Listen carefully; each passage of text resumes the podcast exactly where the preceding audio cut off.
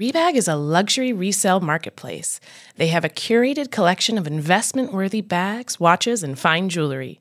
Each piece is carefully vetted and verified by experts. You can buy and sell finds from the world's top brands, including Hermes, Chanel, and Cartier. Head to Rebag.com to get 10% off your first purchase with code REBAG10. That's Rebag.com to get 10% off your first purchase with code REBAG10. Welcome to So Bad It's Good with Ryan Bailey, presented by Betches Media. This is an exploration of all pop culture, from the classic reality TV moments of the past and present to the latest Daily Mail headlines and everything in between. We'll dive into all the infamous and notorious messes you can't stop watching. We're looking at you, Tom Sandoval.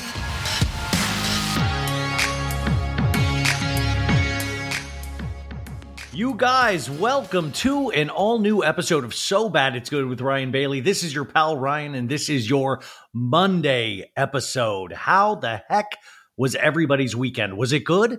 What did you do? Man, it was a pop culture lovers weekend. Yeah, we're going to get into all of it. We have a great guest today. You remember her. She's been on the show tons of times. Uh, her name's Jennifer uh, at Blocked by Jax on Instagram, and we talk all these pop culture stories and Bravo. Amazing. But we did that early this morning. So I always like to come on beforehand, and you got to talk about all the crazy stuff that happened today because tons of stuff happened today. Yeah, I'm talking Taylor Swift showing up. Uh, what's this football I keep hearing about? A sporting event. Yeah, we're going to talk about it. We we got new Kardashian news. The strike, the Writers Guild strike, is potentially over. We just got news about that 30 minutes ago. I watched a horrible episode of 90 Day Fiance tonight. I watched so much TV this weekend. We're going to talk all about all of it. But remember, if you want to skip right to the interview right now, I mean, that's listen to this the way that you want to listen to it. You can. There are timestamps. All I ask is that you support our sponsors along the way. But yeah, break this up however you want to. But if you want to stick with me right now, totally cool with that as well.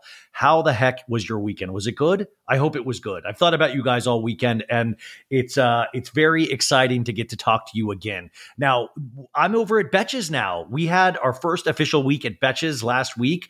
Betches is just this amazing company that now I'm a part of. I'm here in New York. I've got so many questions from people. Did you move to New York? I want to clarify. I did not move to New York.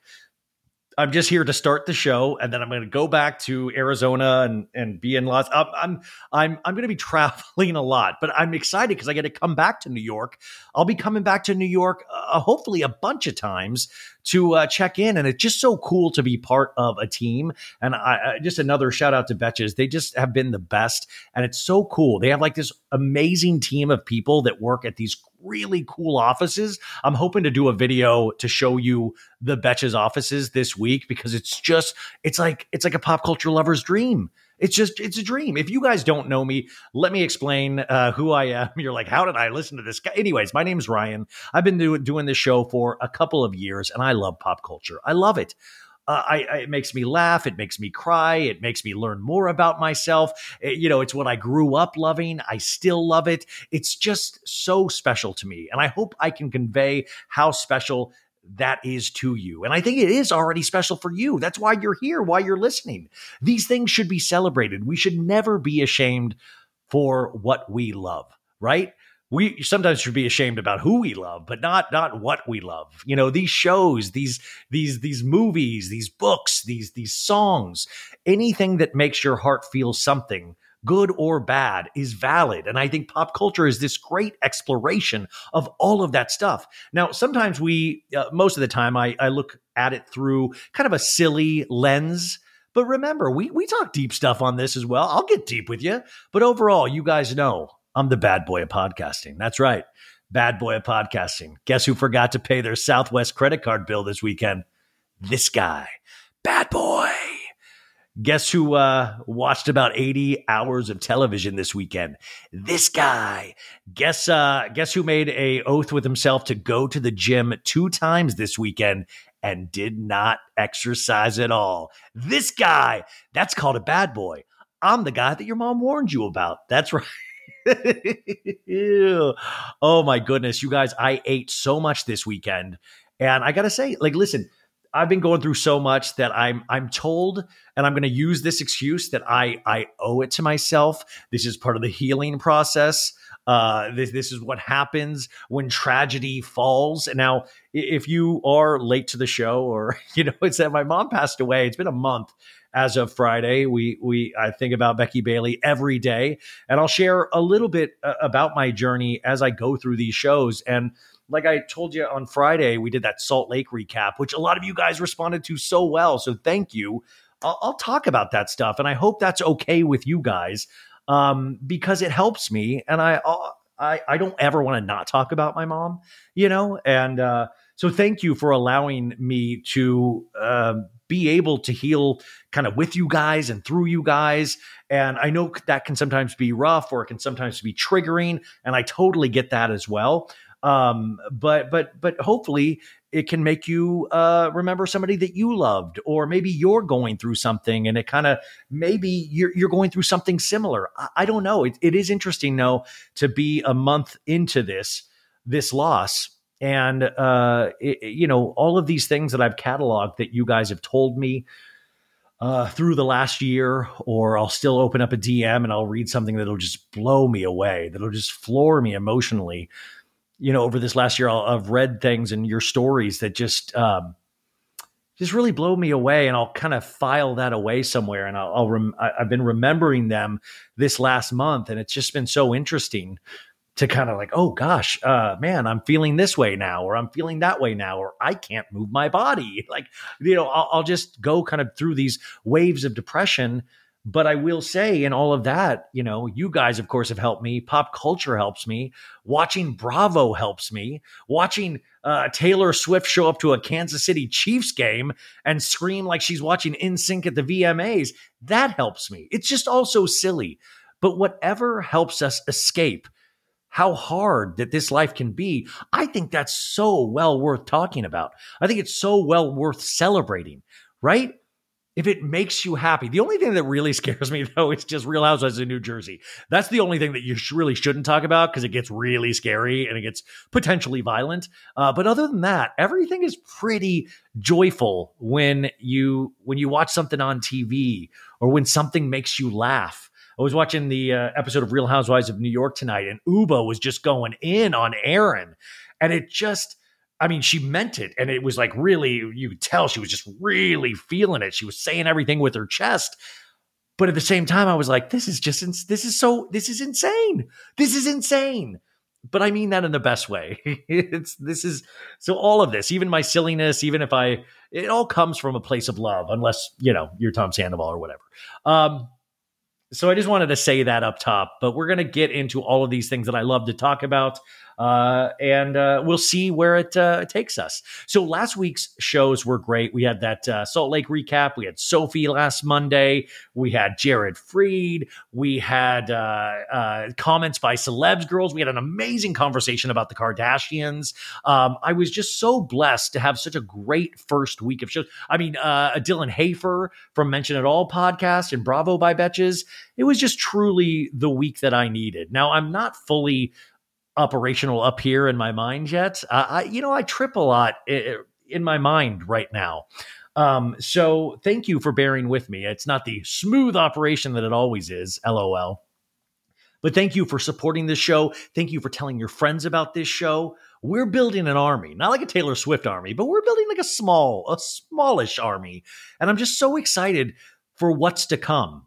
You know, my mom always said, it really is what you make of it you know, and this is what I'm like, this is what we make of it. This time, right now, this is our time. And I'm so excited uh, to see where we go from here. And I know if I keep working hard and if you guys keep listening and new people keep joining us, I mean, the sky's the limit. So I hope this week that for all of you guys, that the sky is the limit. Remember that life will get you down, that there will be moments that you cannot move, but find something that you truly love. Find somebody that you truly love. Find something that you love to watch. Find a song that you can't get out of your head and listen to that when you feel down, when you feel insecure, when you're operating from a place of fear, which I was just talking to Maritza, I was like, yo, girl, I operate from a place of fear every day.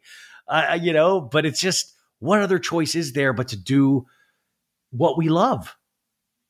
because there's so much hurt out there sometimes. There's so much scariness. The world, nothing is promised to us.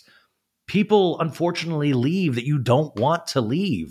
Goes into one bubble that we call a life. And and I'm trying to make this a better one for myself and hopefully make you guys laugh a little bit. Maybe you, you think about a show that you didn't think was going to be good and maybe you watch it because we talk about it on here. Uh, so much good can come from all of this.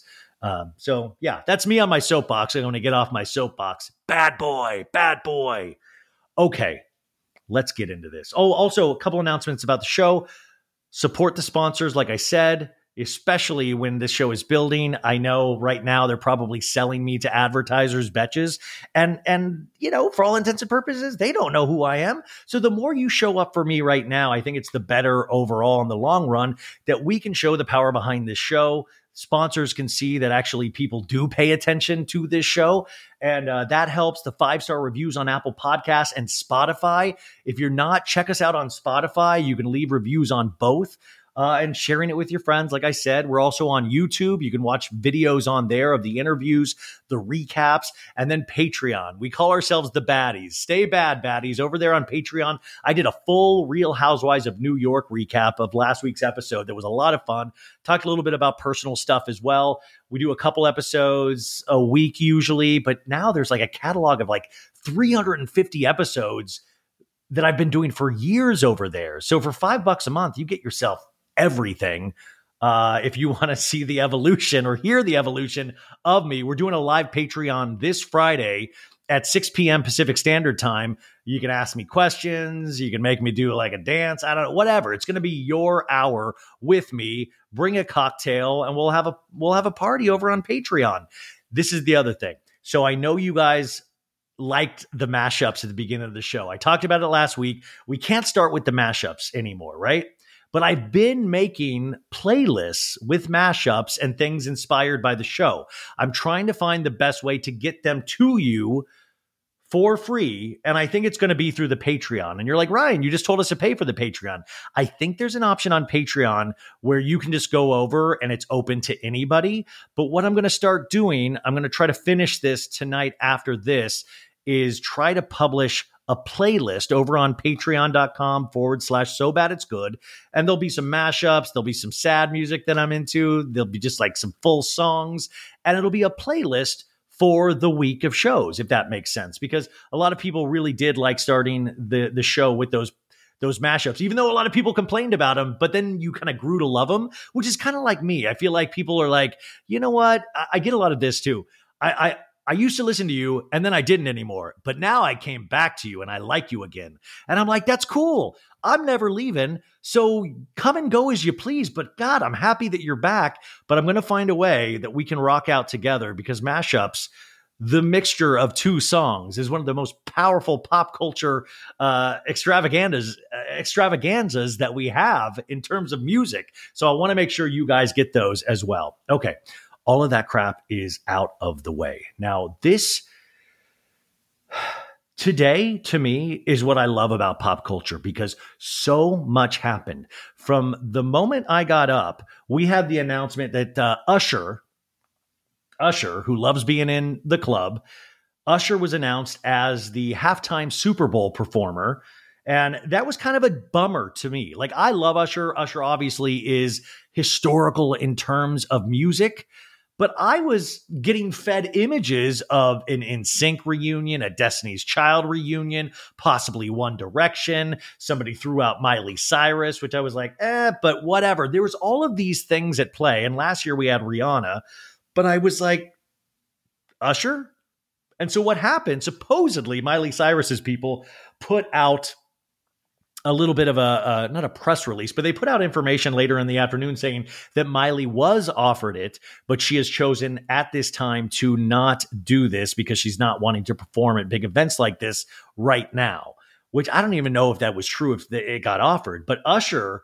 Usher it seems thrilled to be doing this. It's just not as ex- like I don't know. Like remember that one year when you had like Dre and Snoop and then 50 Cent like he was a little chunkier and he like kind of came like he did like a reverse like sit up like in the music video and he just looked really bulky. and then you had Kendrick Lamar. It was just like Eminem. You had this like wide array of people. To me, that was like super exciting. Elevating my style used to mean breaking the bank, but with Quince, I get high end, versatile pieces at prices I can actually afford. Now I can upgrade my style by snagging killer luxury essentials that sync with my vibe and my wallet. You guys know I've got a blue linen blazer. Now I have a black leather jacket, and I have my eye on this Italian suede trucker jacket. I think that's going to be my next purchase. So Quince creates timeless essentials that never go out of style. You're going to have them in your closet forever. Quince has all the must haves like Mongolian cashmere crew neck sweaters from $50, iconic 100% leather jackets, and versatile flow knit activewear. With all Quince items, everything is priced 50 to 80% less than similar brands. By partnering directly with top factories, Quince cuts out the cost of the middleman and passes that savings on to us. And Quince only works with factories that use safe, ethical, and responsible manufacturing practices, along with premium fabrics and finishes. How do you not love that? So indulge in affordable luxury. Go to quince.com slash so bad for free shipping and 365 day returns on your order. That's Q-U-I-N-C-E dot com slash so bad to get free shipping and 365 day returns. Quince.com slash so bad. If you're a wine lover like me, I'm going to let you in on a little secret. I found the most personalized wine club that has amazing wines and exclusive perks. It's called First Leaf. As a First Leaf member, I get to discover new wines I'm guaranteed to enjoy. That's because First Leaf gets to know your unique preferences. To start, all you had to do is answer a few quick questions on their website about what flavors that I like, how often I drink wine, and if I prefer red, white, or rosé, or a combination. Now, based on my answers, First Leaf curated an amazing selection of wines just for me. And when I rate those wines, my wine selection gets even more tailored. You guys, I have to tell you, I got a free shipment with them, but I kept my membership going because I liked it so much. I swear to God, I got this great Sangiovese. I got a Malbec. Uh, I did get a rosé as well because I have a combination and I am loving it. Best of all, I get to choose when I want my box delivered and how often I get new assortments of wine. Being part of the First Leaf Wine Club also has its perks. As a member, I get access to their incredibly helpful wine concierge. Plus, I get member exclusive pricing on every order, so you can continue to order the ones that you love. So, join the club today with me and discover new wines you'll love with First Leaf go to tryfirstleaf.com slash so good to get your first box. That's T-R-Y-F-I-R-S-T-L-E-A-F dot com slash so good. Tryfirstleaf.com slash so good. The anticipation of Rihanna was super exciting. Now Usher's gonna kill it. Like we we all there's like a handful of Usher songs that we all know and love that you're probably all forgetting right now. But yeah, there's a part of me that wanted Beyonce. There's a part of me that wanted Beyonce with Destiny's Child. There's a part of me that, of course, wanted NSYNC. And so, like, it's weird. But at the same time, I don't even like football. the cat's out of the bag. I'm not even a sports guy. You guys know that. Listen, I watch this is how this is how much of a man I am. I turned to the Kansas City Chiefs game just because I saw that Taylor Swift was there. I was like, what's this football all about? This is, wow, these are like modern day gladiators. Can you show that shot of Taylor in the booth again? Please. Like, I was watching football so I could see Taylor Swift. Thank God that my dad never pushed me to truly be into sports, or he would be so, he would be more ashamed than he is already of me, you know? But this, so we started off with Usher and Kim Kardashian this is the other thing. Kim Kardashian filmed a commercial because it's the Super Bowl halftime show presented by Apple Music. So Apple has taken over. It used to be like the Pepsi halftime show, but Apple has paid for exclusive rights. And uh, so Kim Kardashian filmed this thing with Usher, also Deion Sanders, uh, who's do, doing uh, very Coach Prime over at Colorado. How do I even know that? Like I'm I'm knowing more about sports this year just because of pop culture than any other year. The last time I knew this much about sports was when like Jessica Simpson was dating Tony Romo. You know, like it was always depending on who these sports players would date. That's how I would know. I was like, oh, Tom Brady. Yes, Gisele Bündchen. I got it. Nope, I got it. So Kim Kardashian she's you know she's Dame Kim Kardashian. She's a she's a thespian now. She's an actor. She does this little like sketch with Usher, going like, "What's up, Usher? It's me, Kim. Guess what?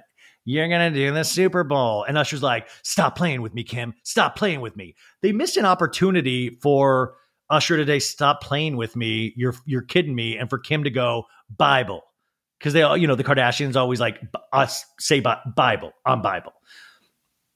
So, guys, I'm so excited right now. I just realized I'm amped. It's like 12 o'clock at night. I'm like, I love this. So, Kim Kardashian's doing this little sketch with Usher. And Kim Kardashian's had a big week in terms of acting because American Horror Story Delicate premiered. And the thing is, I think Kim did a decent job. Like I told you last week, there was no way that Kim's just going to shit the bed because she's being coached. I, in fact, I think I know who her acting coach is. I'm waiting to confirm it, but I will let you know as soon as I can confirm it. But she's being coached. I've done this in coaching myself. Like you can see the beats. Like she's she's undercutting the joke. She's doing all the comic rules, rule of threes. She's do, you know all of those basic things that you do as a comedic actor. Kim's doing all of those. The unfortunate thing, and I will say the only thing that doesn't help Kim is that she has gotten so much Botox that I she can't. You know, like Meryl Streep.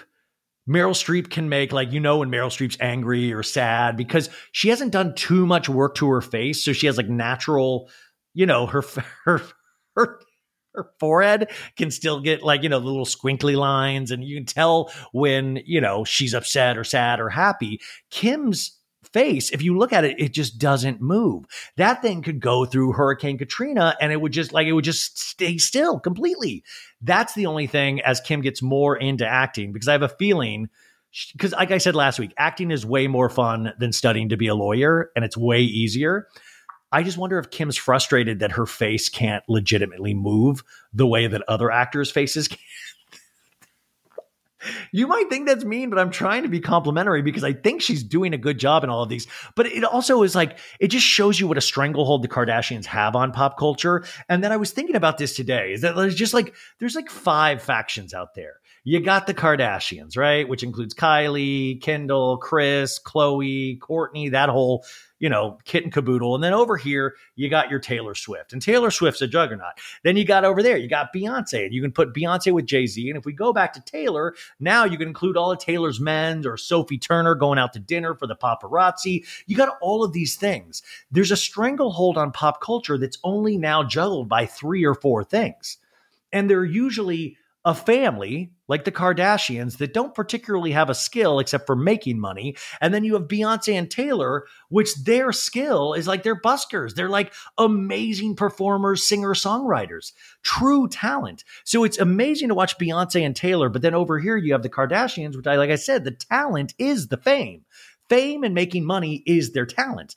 They can't write or sing a song to save their life. I mean, Kim's tried in the past, but they are just as relevant. They might not be just as beloved, but they're just as relevant. And then those are like three huge factions. And then, of course, you could like kind of expand that out into sports in terms of pop culture, in terms of how popular football, soccer, all of those things, and all the celebrities. I mean, I didn't even know until God, a couple months ago that like the number one followed person on Instagram was Cristiano Ronaldo. I didn't know that. Um, but then you have like kind of the underlying things. And isn't it weird that actors really don't even fall into that anymore in terms of juggernauts?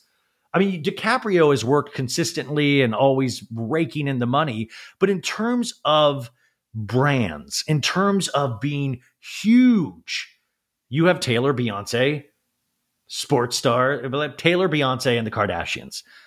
I think it's all ruled by that. And of course, you can make the argument for this or that or this or that, but I think they all fall under an umbrella of some other kind of thing.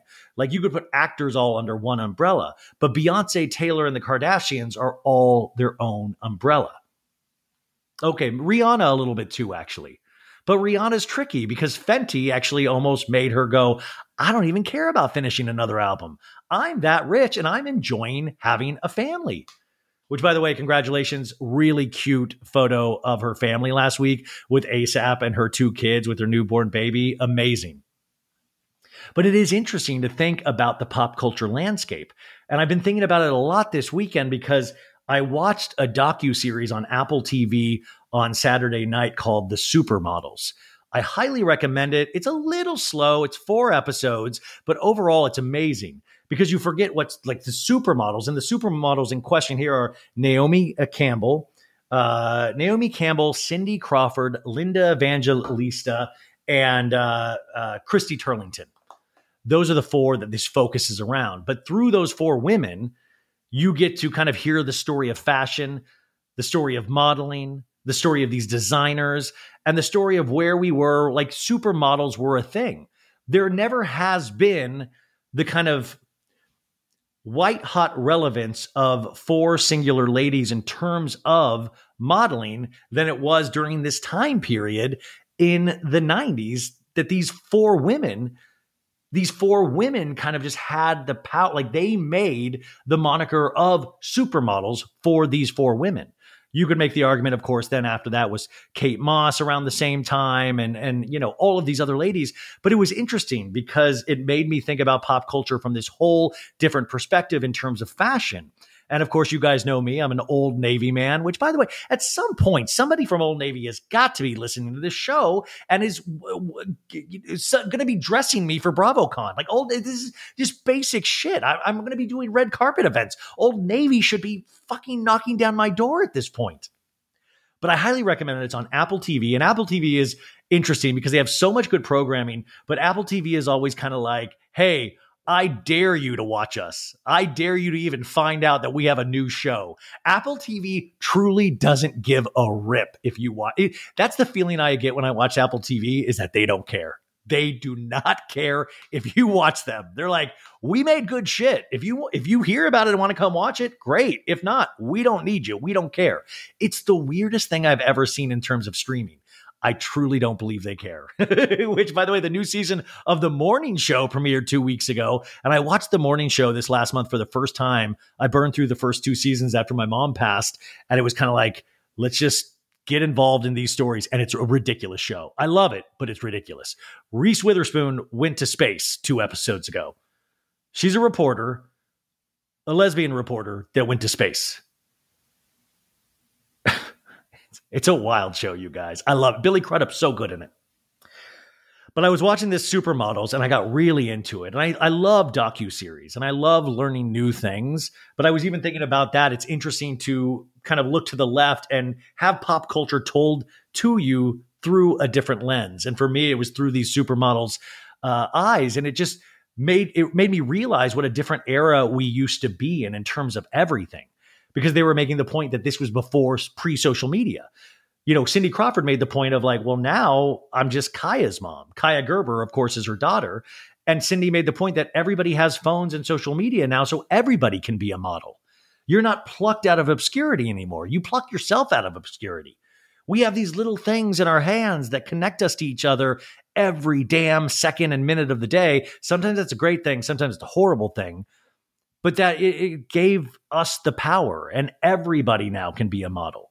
But we don't have these these people that do that now don't have the cultural relevance that these women did that kind of not broke the glass ceiling but really did something new. I mean, remember that George Michael Freedom 90 video? David Fincher, the director of Seven and Benjamin Button and all of these amazing films, Gone Girl. He directed that video and he's in this documentary. But those four women, because George Michael didn't want to be in the music video because he was tired of shaking his ass on MTV with the Faith video and all of that kind of all the downside that that offered George Michael. So he said, you know what? I'm going to ask these supermodels to lip sync the song. And it's an iconic music video. And I, it's just one of my favorite songs. But it was just so interesting what they did at a time and place pre Kardashian. I was watching Kendall Jenner walk the runway for some show in Milan this weekend or last week. And I'm not a fashion guy. Like some of you guys appreciate it so much more and can point out things to me that I don't really know, but I, I see it and I'm kind of like, ah, it just never, you know. And, and I was thinking about the Kardashians and I was thinking about today about Kim and her face not moving. Is that we know like Kendall and Kylie, you know these these looks were built upon where they've arrived now these weren't natural beauties. These were beauties that were not engineered per se, but they've lot, they've had a lot of help along the way. And now the Kardashians, for all intents and purposes, create beauty standards, which that's where it gets scary. But those supermodels, it was like Christy Turlington was picked out of obscurity. And she was like, okay, I can make some money and have my own money. And, and, and, you know, it's, she was just she went on like a just a like somebody found her and thought she had a good look. Cindy Crawford, all the, I mean, it was just kind of amazing that they were just natural beauties, and they were also doing that when they were like sixteen or seventeen. It was insane, but it is so interesting to see how pop culture and all of these things have kind of like amped up. There, it's almost on steroids. Like the Kardashians, I feel like I always call them the Terminators because they've like almost improved on you know, just like your basic design of a robot to actually become a Terminator. They've built upon everything that was set before them. And I mean that as a compliment. I mean, Kris Jenner is just a, just a huge genius. I can, I know you guys are rolling your eyes at this point. Um, anyway, so that was one thing I watched that I wanted to recommend to you. But it just made me think about where we are in terms of pop culture. And then, of course, it made me think about uh, Taylor Swift because what a stranglehold she has on pop culture. Do you realize she had 33,000 people register to vote last last week? Uh, it, it was really insane. Like, talk about using something for good. Is that Taylor Swift had fans reminded them to register to vote, and people actually went and vo- like registered to vote. I mean, like how insanely important is that in this day and age? So, a Taylor Swift Instagram post helped drive a surge in voter registration. So, her Instagram has 272 million followers, and she encouraged them to vote. It recorded more than 35,000 registrations, according to the organization, based on this one post. She said, I've been so lucky to see many of you guys at my US shows recently. I've heard you raise your voices and I know how powerful they are. Make sure you're ready to use them in our elections this year. And then she put the registration to vote.org. Now, 35,000 new registrations on National Voter Registration Day. It was the most since 2020. Uh, it was a 23% jump over last year. Uh, and the number of 18 year olds registered was more than double of 2022. And I just thought, okay, that's amazing. So Taylor had the best week ever. I mean, the week before she got to watch NSYNC reunited the VMAs and we saw what a good time she had. And then last week she comes down and does charity work with Sophie Turner and takes her out to dinner with a couple times, gets these paparazzi shots heard around the world. And Joe Jonas literally shit, shit his pants almost. And then goes and travels to KC because this Travis Kelce, this football player for Kansas City, which by the way, I grew up in Olathe, Kansas. So uh, I'm kind of a chief, a Kansas City chief. I, I support. So he said uh, there had been all these rumors that they were dating. And I think his brother and him, they have a podcast together. They were having fun with it. But he was kind of putting it out there that he said, listen, I saw, I said, I said to her, I saw you rock the stadium uh, in KC. And now I uh, encourage you to come watch me rock the stadium in KC. And he said the offer the offer is in her court. And then sure enough, she shows up today. She is in Travis Kelce's box and she hangs out with Travis's mom the entire game. And now we have seen all of those photos. Once again, Taylor, I don't know if this is performative or if she genuinely has this good of a time everywhere she goes, but she was having uh, the time of her life. And thank God the Chiefs won that game because if they didn't, dude, Taylor would be like, fuck off, brother. Fuck off, buddy. I'm going to date a player that wins. But this Taylor, like, this has got to be really early on in this relationship. And Taylor's already met the mom, and the mom already seems to love Taylor. I wonder if Taylor registered the mom to vote. This Taylor, it's too, like, just stranglehold on pop culture, folks. So then there's been a lot of videos since where uh, we got some brief video of Travis Kelce and Taylor walking out of the stadium and then then riding in his convertible. Also, Travis Kelce was wearing something ridiculous. I'm not talking about the football uniform. I'm talking about like he was wearing this denim. It kind of looked like Ryan, uh, Jen Pedranti's boyfriend from Real Housewives of Orange County, how he wears those jean jackets or like the like the weird graffiti. It looked like some weird graffiti denim outfit. I was like, yo, bro, you ain't Timberlake and Britney when they did that all den- denim outfit. Remember that? It's iconic. I was like, go slow, man. Like just just wear some khakis or something. This guy fully dressed to the T. He was walking out with Taylor And I just think, how, like, think about the reality of that situation. You know how hard it is when we date in our normal, weird, average lives and how nervous you are, or, you know, especially when you're just getting to know somebody. Imagine that, like, you're dating Taylor Swift, but you're also like kind of a big deal yourself. Like, I don't watch sports, so he means kind of zero to me, even though a lot of people say good things about him. But this guy's got to realize, like, fuck, this is a genuine superstar. Like, this is a superstar. Like, how do you not shit the bed? How do you not? Eh, then, if you kiss Taylor Swift the whole time, I mean, are you just sitting there going, "I'm kissing Taylor. I'm ki- is she gonna write all too well about me?" Did you know I'm on Did you know Travis Kelce was in the jacuzzi with Taylor? Did you? I can't believe that. Did you? Did you? Did you know Taylor was at KC Stadium with Travis Kelce? I can't believe that. Thank you, Ken. Um, oh, it is so ridiculous. Like what? I mean, then like uh, I mean, uh, do you think? Hey, okay, listen. It's twelve o'clock, twelve oh nine right now. Do you think? Okay, if there's kids in the room, just kick them out. Do you? Okay, between us, do you think Travis Kelce and Taylor Swift are knocking boots right now? Do you think they're making love? Do you think they're having sex? Oh my God, you guys.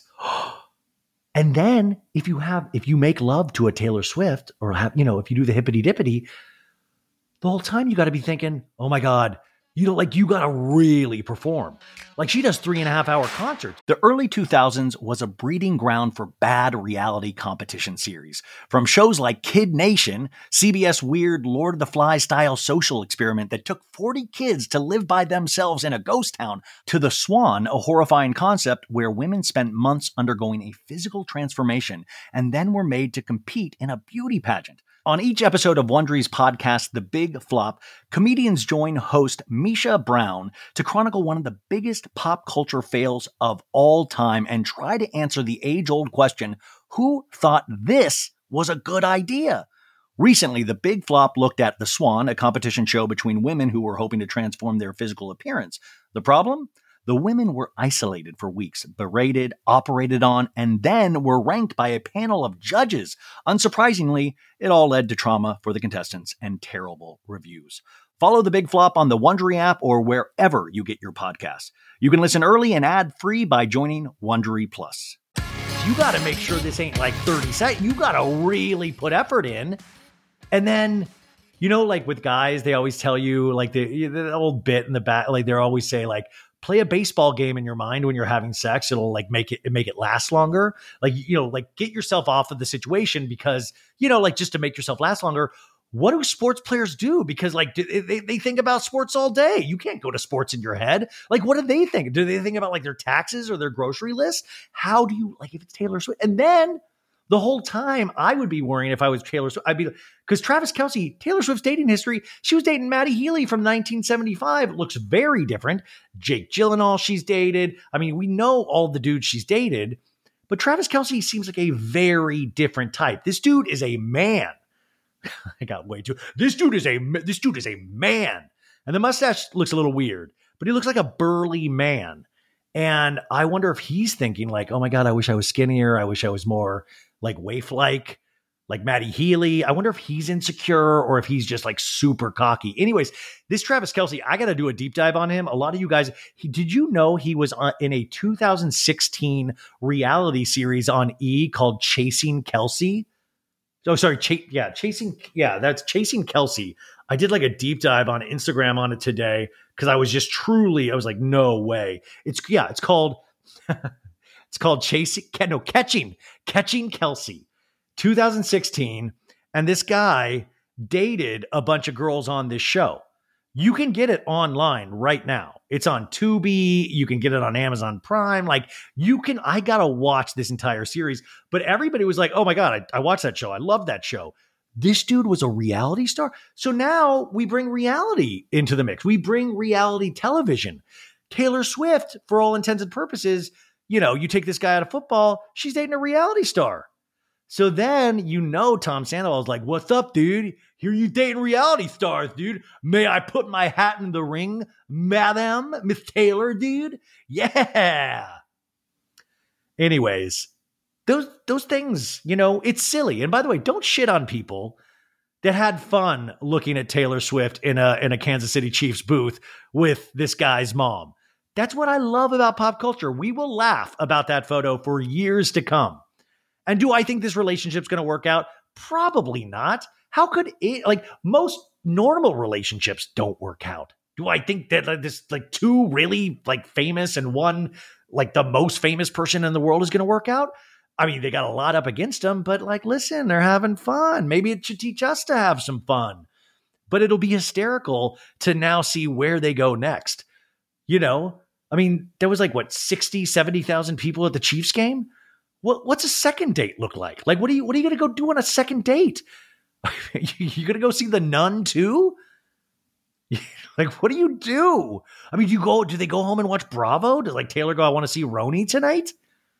Oh, the possibilities are endless, but that's what I love. We start the day with Usher. Kim's in that little commercial. She's probably thrilled. And then by the end of the day, Taylor's popped up and taken the gold ring of pop culture once again. This is a war, folks. This is a pop culture war. So that was really exciting. that was super exciting. Uh, okay, let's see here. Remember, you can skip to that Blocked by Jax anytime you want. I'm just having fun here. We're just getting loose, you guys. Um, Okay, this week, huge week for TV. I talk about this with Blocked by Jax, but just a reminder we have Special Forces uh, on tonight on Fox. Uh, I'm excited for that. You got The Golden Bachelor, which is The Bachelor, but with an older gentleman and older women. That's on Thursday. You also have The Kardashians on Hulu on Thursday as well. You have Real Housewives of Salt Lake City this week. You had Real Housewives of New York tonight. Uh, you have Real Housewives. it's just all real. You have Southern Charm on Thursday. I loved this week's Southern Charm. My hats off to Craig Conover. Man, Craig, please unblock me. I for, please forgive me for all my lawyer memes about you, but I genuinely think you are so damn good at what you do. My God, just an iconic performance out of Craig Conover this season. You got that this week. I'm missing uh oh Real Housewives oh Real Housewives of Orange County. We have the season finale of Real Housewives of Orange County where all of these women for some reason will team up on Heather Dubrow again. I'm guessing when they should be teaming up against Tamra, but you know people will learn or they don't. Who cares? Also, uh, Archie Beador, Shannon's dog, will be on the show later this week. No, I wish though. If anybody has an Archie connection, I would love to have Archie on. So bad it's good. But we hear hopefully things are going okay with Shannon. You got to know that Shannon Beador is probably just horrified, just horrified at this entire situation. So I'll be very curious to see what the steps she makes, if she is going to go to some sort of rehab or what that looks like for her. Um, oh, speaking of that, real quick, Chef Stu, uh, Chef Stuart O'Keefe, that's been on this show a lot, he wanted me to. Uh, to let you guys know that him and Amy Phillips, she, Amy Phillips is just a genius. She has a, a podcast right now called Drama Darling that's excellent. She's so amazing. Well, they're doing an event called Reality Bites Live. Um, and Emily Simpson is going to be showing up to this. Chef Stu and Amy Phillips are co hosting this event. Uh, I think Kristen Taekman is going to be there. Emily Simpson, Gina is going to be there. And it's going to take place in Los Angeles on September 30th. So this week, there's going to be two showing times of the experience, brunch and happy hour, and both show consist of tasty past plates because Chef Stu is a chef, craft craft cocktails and comedies. The reality TV themed experience will have cooking demos from Chef Stu, laughs with Amy Phillips, and uh, Kristen Taekman and Emily Simpsons as party guests. You can uh, get the VIP event. You can find tickets at realitybiteslive.com and you can use code Amy A M Y for twenty percent off for uh, for so bad it's good listeners. So that's pretty good. Uh, that's happening this week as well. There's so much good stuff. There's so much good TV that it almost that you could almost say, you know what? I don't even need anything good happening in my life because we have so much good TV. That's how good TV is right now. We are truly blessed we are truly blessed. If you have a good place to sit and lay on your ass, then we are just truly blessed right now. So that's all the TV happening this week. I'm sure I left out a bunch of things, but that's what uh, I have that I'm excited. Oh God, Dancing with the Stars, Dancing with the Stars on Tuesday with Ariana Madix and uh, and Mauricio and all these other people. I talk about that with Blocked by Jax as well. Oh, uh, also, I wanted to thank uh, Marissa. Maritza and Sandra, uh, you know, for all of your pop culture notes, they'll send me notes and things to focus on. So thank you for everything. They're just amazing. Uh, it's just so exciting to go through their lists and then like have what I want to talk about and they'll like point things in my direction and it's just great to cull from so you have all of these stories that we get to talk about all week. So even if I don't hit something now, remember come back every day. Now the Monday and Friday episodes will be longer usually. But then like I last week, those Tuesday, Wednesday uh, episodes will be shorter. So it's a good mixture. And we have great interviews this week. We have a lot of good people. Sami Sage, one of the uh, founders of Betches and hosts a lot of podcasts, just brilliant. She's coming on. I have the uh, the author Taylor Lorenz coming on. I potentially have some selling the OC cast members coming on. It's just an embarrassment of riches. I'm so so thankful. Okay, moving on with other things that I watched this weekend. Um, I watched the first four episodes of the fifth season of Love is Blind on Netflix. Now they're going to release a couple of episodes. I think the next four come out this Friday. So, you know, they've done this for the last four seasons. So I watched the fifth season. And if you don't watch Love is Blind, it is batshit. Basically, the conceit, the concept of the show is that they are in these pods, men and women. They don't get to see each other. They're only there for 10 days and you are supposed to come out of these pods and find love and then ask that person to marry you. And then you go on this little adventure where you start living a life with them and then it eventually leads to marriage at the very end of the season or it doesn't. And it's batshit it doesn't it makes it makes no sense. And why part of the fun of this though is watching these people these goofballs fall in love so quickly. And i want them i demand netflix release the full pod. I want i want every I don't want editing. I want to see how these numbskulls fall in love so quickly. I don't care. Like 10 days is insane. Like how how long are these talking sessions when they're falling in love without seeing each other? I we only get to see clips. I want to see the full thing because some of these people are like, uh, I don't care what you look like. I love you so much. It is insane.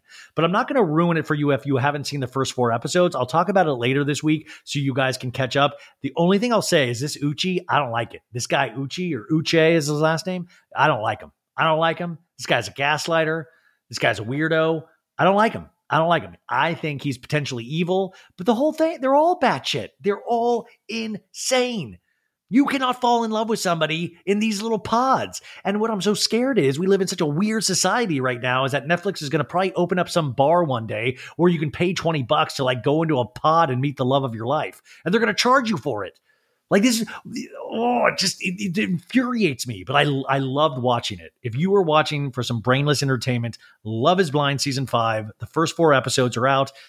I recommend it. I tentatively recommend it. Like, listen, it's not the, ge- the most genius thing that you ever watched in your life, but it is really entertaining because the it's just because these numbskulls, I can't tell if they're truly wanting to find love or they just really want some kind of low level fame. I, I'm sure it's a mixture of both. But then when they really get in, like when they really start falling in love with these people, you get genuinely scared. I get you get genuinely scared. You're like, I've been in love a couple of times. Like it is nothing like this. It is. I mean, what? What? How if you are one of these people, their family members, you've got to be like, I'm I I you I'm gonna you don't even deserve to drive a car. Like you you shouldn't be working machinery. Like you're I, I could you imagine raising your kids then one day they're like mom and dad like i want to be in love is blind. You know like that's you know god it's like one thing for me to start a podcast that's like pretty shameful. But these people finding love in a pod? No. On tv no. My dad when i was a kid he said you know, he fought in Vietnam, and that's why he never. He said, "You can do whatever you want in life. You know, I'm just never going to let you sign up for a, an armed, like one of the armed forces." He respected him, but he was just like, "I saw how intense that was. That's the only thing that I don't want you to do. I, I want to be able to protect you from that. That like was his one big thing. He's like, I, you can work anywhere you want. Just, just don't do that. He's like, I, I, you know, like, and, and by the way, he respects the military. He fought all that stuff. this is going in a weird direction." But these, that was his only thing. But these people signing up for a reality show to like, fuck it. Like maybe this is how, this is, this is what's missing. This is, I'm going to find love this way. I just think, I just think you, you would be so dismayed if one of your children did this. Like it works out sometimes. Like I'm sure, I'm sure like some of the parents of the Vanderpumpers, they're like, damn, that's pretty good. Like I didn't, you know, like this is, they've, they've managed to like kind of carve out a nice thing over the last 10 uh, plus years on reality television. But it's another thing because these Love is Blind cast members, they're like usually one and done, like one season and they're done. And then they can't get job. Like we had those two people from Love is Blind on a couple months ago on the show that are starting the reality show union. And I think they were amazing. But like the one guy was saying, it's hard to get work now. It's hard for him to actually get a real job because he was on this reality television show. But, anyways, it's int- did you guys watch it? Oh my goodness. Whew crazy. So I watched that. Like I, like I said, watched so much TV. Watched the supermodels thing. And then tonight I watched the reunion for 90 Day Fiance.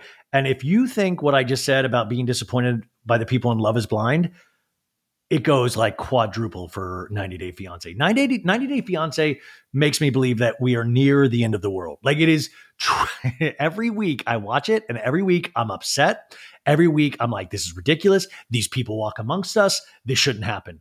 You got this guy, Gino. He thinks he's like uh, Ne-Yo, the singer. He's always wearing a hat. He's just like a big goofball. And now he's brought, uh, what's her name? They, they, oh, it's just, it's a mess, you guys. They're all a mess. And I'm just the whole time just fuming. And why do I watch this every week? I haven't gotten to watch this week's Sister Wives yet because I'm talking to you instead. I watched RHONY after I watched that. The other thing that I recommended, now this is a little um, this is a little uh, out of left field, but I, I read about this movie and I was like, oh, this is interesting. It, it, everybody was saying such good things about it. And I watched it today and I loved it. It's a really, it's like a, it's a really scary movie there's some beautiful, sad parts in it. There's a little bit of sci fi, a lot of sci fi in it, I guess. It's called No One Will Save You. It's on Hulu. It stars Kaitlyn Dever. She's one of the actors from Booksmart. I love that movie. Her and Beanie, uh, Beanie Feldstein, right? Uh, Jonah's sister. But Kaitlyn Dever is the lead in it. There's only one line of dialogue the entire movie, and it's about an alien invasion. And that's, but it is so well done. I am shocked that this didn't get released in theaters but I thought there it was just beautiful. It was scary, guys. If you're looking for as we get into fall and spooky season and things of that nature, I really recommend this movie. No one will save you. In fact, Sandra, if you're listening, can we reach out to? Can you see if you can reach out to somebody over at Hulu and see if the director or actor will come on? Because I just thought this was so great. It's only an hour and a half movie and it just it grabbed me. It was scary. Like I said, I teared up a, a couple times. I just thought Kaitlyn Dever, the the lead actor, was just amazing. I love alien things. I don't. Anyways, if you get a chance and you're looking for something scary and creepy, that is something to potentially check out. So there. Last week, you guys, I said as a joke, but I said these are a couple things that I need in this world right now, and I need P- Pete Davidson to date another celebrity. And it's almost like the world, like this is how much I am manifesting right now. Not a lot for myself, but in terms of pop culture, I my manifesting is second to none because we got this uh we got a little a couple news items this weekend that Peter Davidson, boyfriend to the stars, is now dating Madelyn Cline, the actor from Outer Banks. She's 25 years old. Peter is freshly out of rehab. He's on the road doing stand up. He's doing some stand up with John Mulaney soon, but he's now dating Madelyn Cline. And I guess you know what's so interesting? I wonder if Pete Davidson is kind of like, yeah, I still got it. Yeah, you know, old big swinging Dick Pete, I still got it. Or do you think he's like, oh, people have moved on to wondering like about Taylor Swift and Travis Kelsey? Or do you think he's like, oh, good, you know, go pay attention to them. I'm going to do my business with Madelyn Cline and nobody's going to be the wiser. Like, do are we still excited about Pete Davidson? I'm kind of still excited about Pete Davidson dating a celebrity, but at the same time, I'm starting to think, is it a sickness? Is he okay? Is he is it okay? And also maybe just if you're freshly out of rehab, take some time for old Pete. It's okay to be alone too. Is it kind of a thing of like, I wonder if the thought process is I'm only young once maybe I'll be by myself when I'm in my 40s, but I'm in my 20s and I'm only going to have access to like really beautiful celebrities potentially right now. So is it kind of one of those, I got to get it all out of my system now? What do you guys think? But, anyways, that was huge news. Very, very excited about that. Um, let's see here. Britney Spears, she is going to uh, release her memoir, uh, "The Woman in Me," which we've already seen the book cover for. Uh, the the memoir is being called Brave, and uh, her handlers right now are not really letting her promote the book. She's not going to be doing, I think, any um, in person interviews. We still get a lot of Britney Spears dancing videos. Um, you know, she's in various states of undress. I, as I've always said, I just want Britney to be okay and happy. And I don't, that's why I said it was such bullshit that rumor last week that she was going to do a Las Vegas residency. Cause I was like, no, there's just no possible way. And if somebody's even trying to get her to do a Las Vegas residency, shame on you. Like now is not the time. I don't know. Anyways, I, I, am really curious to read this book. We will be covering this book on this show. Britney, if you're listening, maybe I will be the one stop on your promotional tour. Wouldn't that be great? She's she's turned down all interviews except for so bad it's good with Ryan Bailey. There's got to be one celebrity out there that listens to my unhinged Salt Lake City recap, which by the I was really proud of the recap, you guys. Um, I'm going to keep recapping Salt Lake. I was like, I want to do Southern Charm too. I'm only one man. I'm only one man. um, okay. We've got so many other news stories, but I'm going to save those for later in the week. It is getting long uh, in the night, as it were. Uh, I am going to share one more thing about my mom, if that's okay. I'm going to put a timestamp right here. So you can skip, right? You can skip and you can skip right to Blocked by Jax. We don't have the mashups anymore, but this show is still a mashup. This show is a mashup of pop culture, music, movies, TV, and me and my family and things that I think about the world and things that are happening um, in my life. And I wanted to uh, tell a quick story and share some audio with you. So, um, it, eh, they're saying today was uh, this weekend was like the first like official day of fall, right? And in New York, it's been so rainy and dreary all weekend. I didn't do anything but watch TV, like I said. Um, but uh, I posted one of my favorite memes that I've made over the years of the Lenny Kravitz with the big scarf. Remember that from like a decade ago or something? He had this huge scarf and he's walking out on like a New York City street with like a big shit eating grin on his face because he's Lenny Kravitz. And it's just the best picture to make a meme out of. It just makes me happy. I've used it so many times. And a year or so ago, my mom noticed that I always made this meme. And for Christmas last year, or this past year, she made me, she knitted me a Lenny Kravitz scarf. And I put a picture of it up on my Instagram and it made me think about my mom. Like when I saw that Lenny Kravitz picture and the thinking about the meme and and it it uh, you know and I got to and then I was like kind of I was bummed because I didn't bring the scarf with me.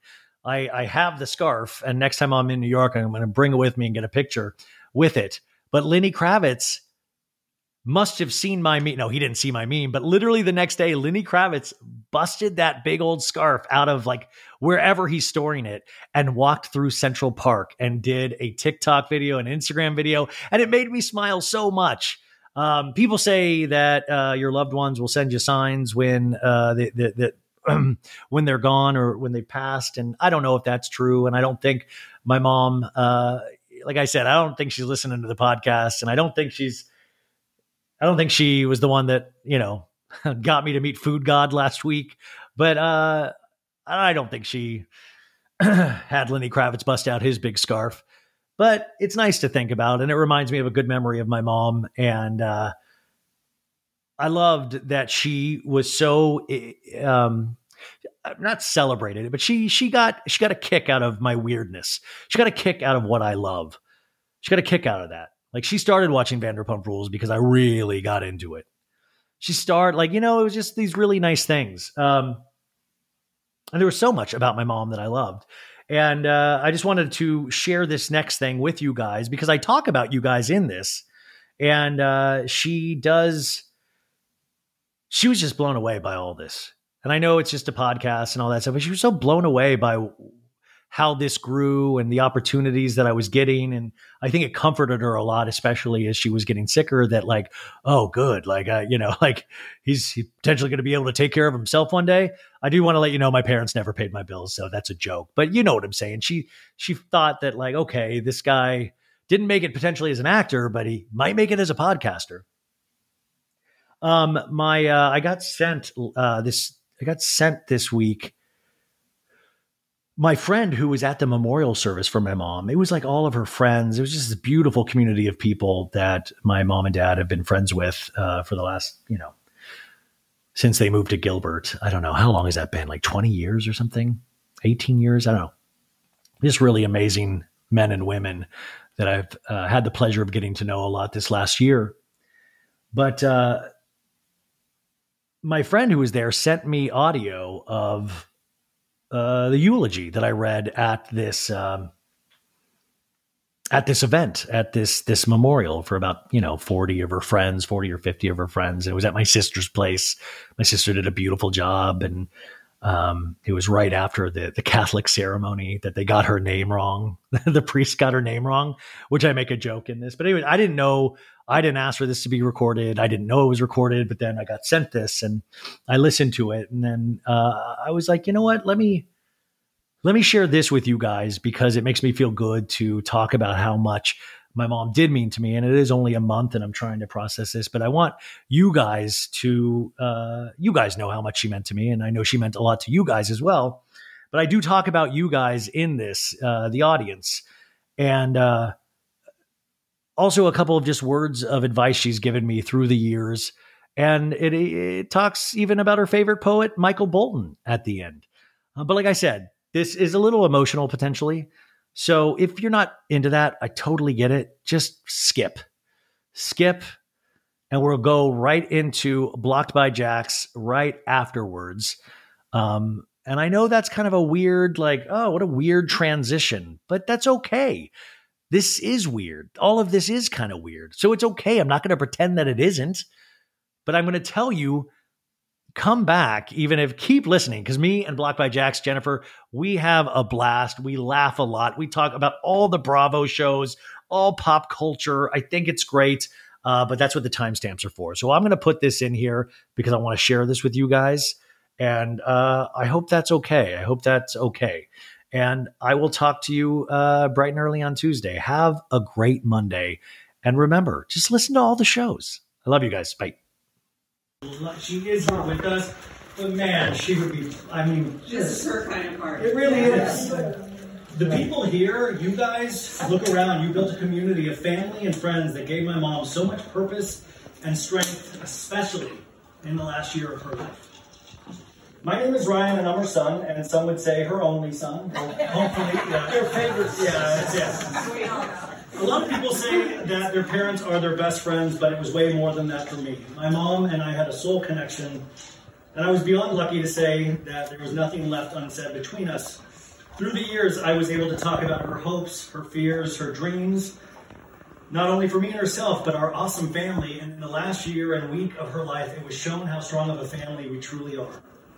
The last year and last week felt like what mom had been training us for her whole life love one another work together as a team, put our faith in God, and remember that even in bad times, there is always something to be thankful for. We all stepped in and stepped up in ways that will stay with me for the rest of my life. My dad, Bill Bailey, or as the church likes to call him, Frank, made me so proud to be his son. He loved her so fiercely and took care of her as her protector of 53 years, and my sister Kara, with all her knowledge and faith, showed us all how brightly she has burned her own path. Yet I see so much good of the good that mom had in her as well. I know our mother was beaming with pride, even while being in so much pain. I've been in Arizona so much this past year, and I would say I was lucky, but I'm sorry, this heat is evil, and it must be stopped.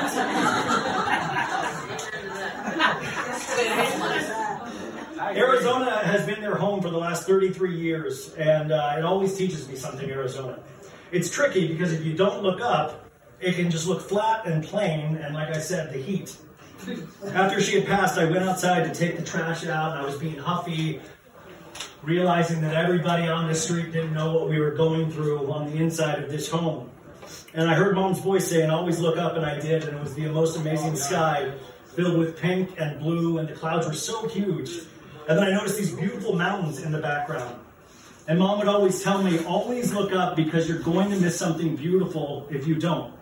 What might come off plain or unassuming is changed when you look up. I was thinking about that in terms of mom and with all of us. If you look from the outside, this could be just another person, but if you look up, like all of you did, you got to see what a beautiful, amazing, special, kind person she is was. Someone who raised a family, who had a full-time job, who traveled the world, who came from humble beginnings and created so much. She created a world that I know when she was a little girl, she would have she dreamed of. Always look up. And to be honest, she probably told me to look up so much because I'm always on my phone, but who knows? I, uh, I host a podcast and I went back this last week and I saw that I had her on the show like 70 times. And uh, the listeners just absolutely loved her. And there's something funny that happens when you put a microphone in front of someone. I was able to talk with my parents. Yeah. Thank you, Frank. Thank you, Frank. Uh, I was able to talk with my parents over the last couple of years in ways that I sometimes never had the courage to talk to them in real life. I got to hear my parents' love story of their trip to Hawaii for Dad's R&R when he was in Vietnam. Mom working her way up from a secretary to being one of the top 100 women in business in Arizona in a male-dominated industry. How much her grandkids meant the world to her. How there were times that my parents struggled to pay the bills when we were younger, but we didn't know anything about it because they kept it all from us because they wanted us to have a stable environment. I got to hear about all of you. The Bunko Nights, the RLC, the book clubs, the competing book clubs.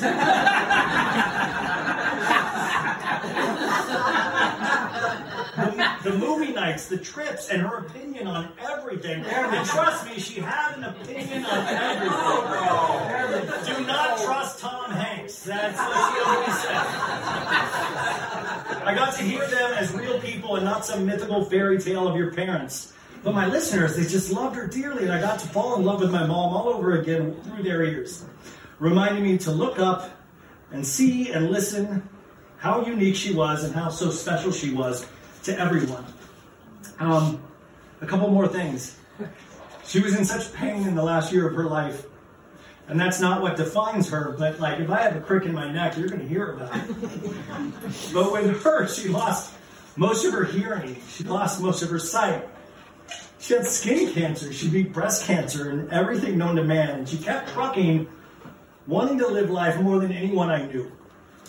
She would get more done in a day than I do in a year. I long to have her energy and will miss it every day, and I hope I hear her voice telling me to get out of bed and live life. I have a hundred stories, you guys, and I hope you tell them at every RLC, every bunko night, every movie night. Laugh with her, laugh about her, laugh with my dad, protect him like you I know you, you have, make him get out of bed. Um, one more quick thing about grief. I was looking it up, and this just rang so true. Is that grief? This is all of the unexpressed love. The grief that will remain with us until we pass because we never get enough time with each other, no matter whether someone lives until 60 or 15 or 99. And I hope this grief stays with me because it's all of the unexpressed love that I didn't get to tell her, and I told her every day that she was the best of us. Life is sacred, life is short, and we better just be here as much as possible with each other, holding on to each other. And Becky left this world slightly a more beautiful place than how we found it. My mother now lives in me in a way that maybe is even stronger than ever when she was here on earth. I feel her essence, and for me, it only comes when one can accept the loss. And it's so hard for us to do that in our culture because we're not given the framework of, well, the tools.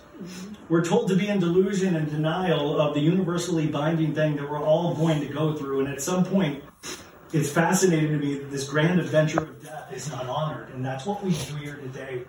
We honor her life, but we also honor her death. The only thing that gives any of this meaning is if we walk with death in the far corner of our left eye. That's the only way that we are aware of being alive in this moment. And I think that was the legacy that uh, Becky, my mom, leaves us with because you're not going to be here for long. And what we all have gone through is a universal experience. In the best case scenario, we lose our parents and not the other way around. So I feel very lucky that I got to be with her while she was passing, and our family got to be with each other through this, and we will continue to be with each other forever. Losing your mother is a different thing. It's the person that gives you life no longer being here. Nothing can prepare you for the, that kind of cataclysm. For me, everything has changed. Where there was once a stream, there's now a mountain. Where there was once a volcano, there's now. It's just a strange head trip. Um, but always look up. And I will end with one of her favorite, uh, her favorite poets, Michael Bolton. You know, we were in this stupid fight in high school. I don't even remember about what. I think it was uh, about filling out a college essay. And we didn't talk for like a day, which is weird. And she had to take me to do something. And she didn't know how to express herself. And she played a. Uh, oh, jeez. she played a Michael Bolton song called Soul of My Soul. And I didn't even realize that she was playing it for me. But these are the lyrics that I uh, looked at this morning. And she means this for all of us and for our, all our children and our grandchildren. Soul of my soul, heart of my heart, greatest treasure of my life, that's what you are. Soul of my soul, child of my heart, I love you more than you know. Soul of my soul, into this world, come with a heart that's open wide, and the best of this life is all I ever want for you. I love you, believe in you. And uh, that's what she would say to all of you, is believe in you and keep having fun. Every one of you, look up. Look at this community that you created, that I get to be lucky enough to come back and know that my parents are okay. I've seen that this last year. All of you, you made my parents okay.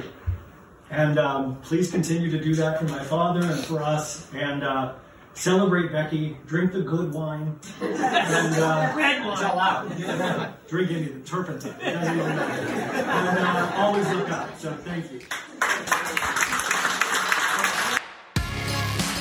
You guys, welcome to an all new week of So Bad It's Good presented by Betches Media. I'm an official Betch now, and I needed to, to, you know, we did last week with Sophie. Today, I had to have a heavy hitter as well. I needed somebody, an expert on Bravo, somebody that won't hold back with their opinions on Bravo and pop culture. And there is nobody better, nobody funnier than the account at Blocked by Jax or blocked underscore by underscore Jax. Her name is Jennifer, and she is joining us here again today. Jennifer, uh, happy Sunday morning. Happy Sunday. Another good like laying and doing nothing day here. Yeah, I mean, listen, it's it's miserable in New York right now. It's rainy, it's wet. Uh, what did you do last night? Because usually in the old days, uh, like last year or two years ago, you would be out, and I would watch you hung over on Sundays. oh yeah, no, I just was at my boyfriend's house and we started Buffy the Vampire Slayer for the first time from season one. So watch that. Wait, this is what happens when you get boyfriends. You start rewatching Buffy the Vampire Slayer. I know, and it was his idea. I was like, okay, I feel like you've done this before, but like, Wait, thank God it wasn't like One Tree Hill or something. I think then I know you've done this before. But Yeah, this is a, this is a this is an Austin move from Southern Charm. oh, totally. Wait, so does he watch? Did like so? Yesterday I saw you watched Southern Charm and you watched OC. Does he watch these with you before you turn on uh, Buffy? No, he just like goes to play video games. He's like, I'm out. his video game time. Yeah, like he'll hear the like intro music and he's like, "All right, well, I'm gonna go upstairs. like I'm gonna go like." Did you tell him about Shannon Beador crashing into a house?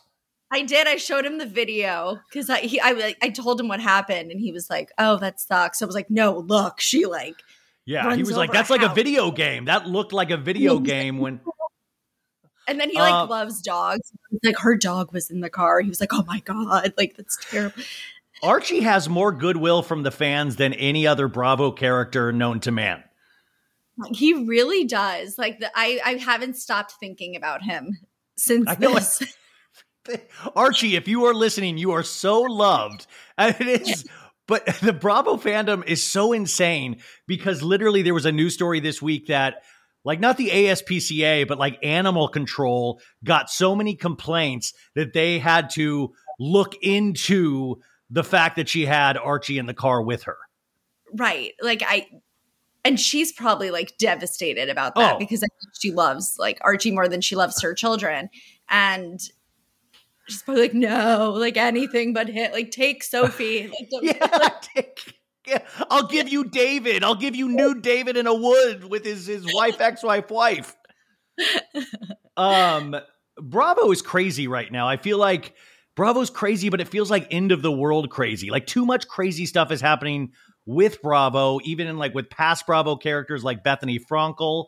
Um, and and too much. What is your take on Bravo right now? Is it is it getting to be too much, or are you like I'm thriving with all the drama? I feel like I'm thriving because I feel like like end of summer, it was kind of like dry for a little bit. Like there wasn't so much going on. And then like Carl and Lindsay happened. And then I feel like ever since then, it's been just like a shit storm. And but I love it. I Like, love I it. I just get like nervous. to- I, I get. What'd you say? I said this is like the thing I need to bring me joy each day. Like I can't just have like my work and my personal life. Like it's not enough.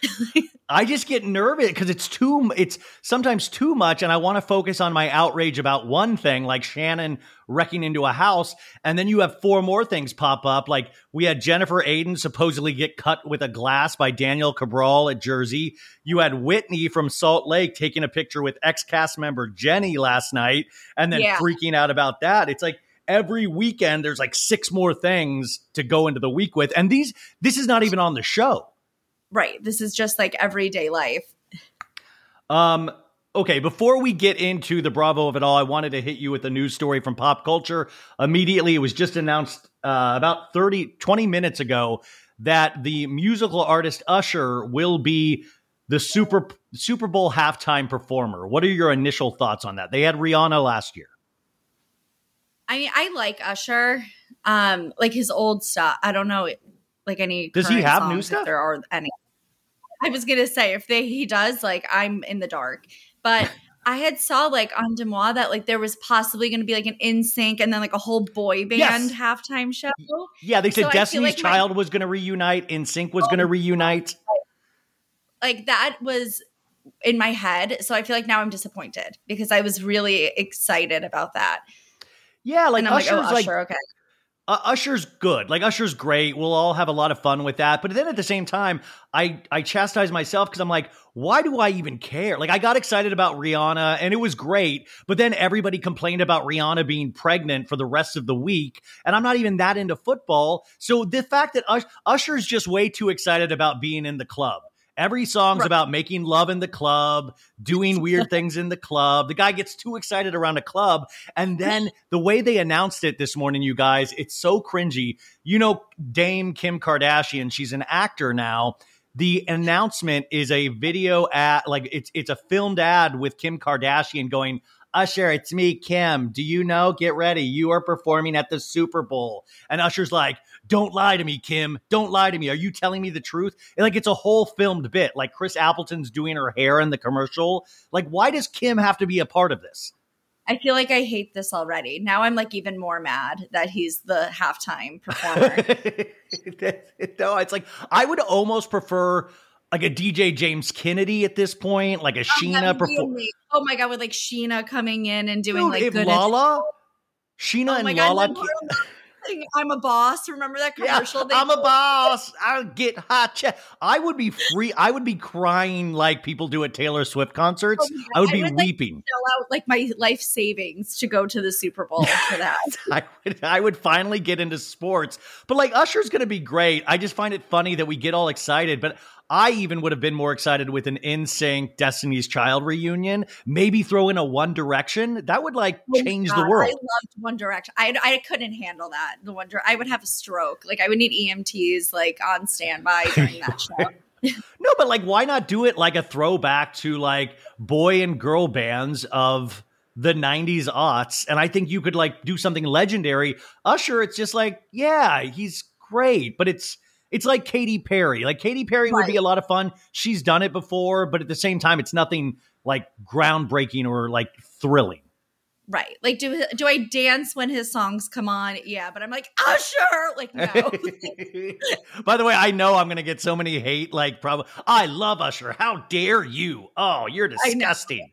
oh, you're Um, gonna have like all the Kardashian stands come after you now. It's Well, wait. So, guys, uh, I, swear to we'll get into Bravo in a second, but the Kardashians, the new season premieres this Thursday, and we're gonna have all that Kardashian hype started up again.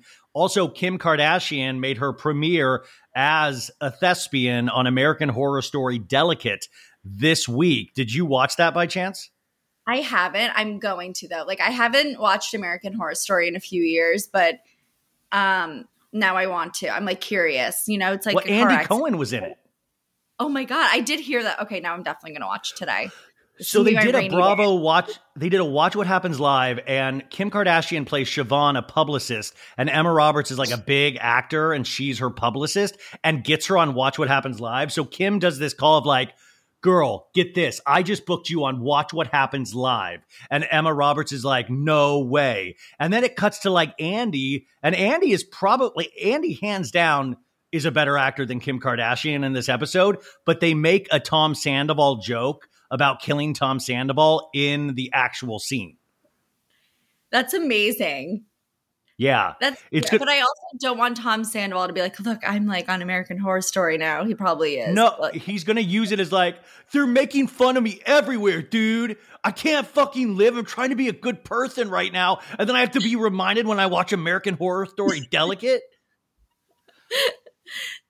um, okay, where are you in terms of Vanderpump? Because that was the big drama of the last, like, you know, felt like the last decade. And we are at the tail end of that. In fact, this week, this weekend was Life is Beautiful Music Festival in Vegas, which was where we started last year when this affair was going on when we didn't know it.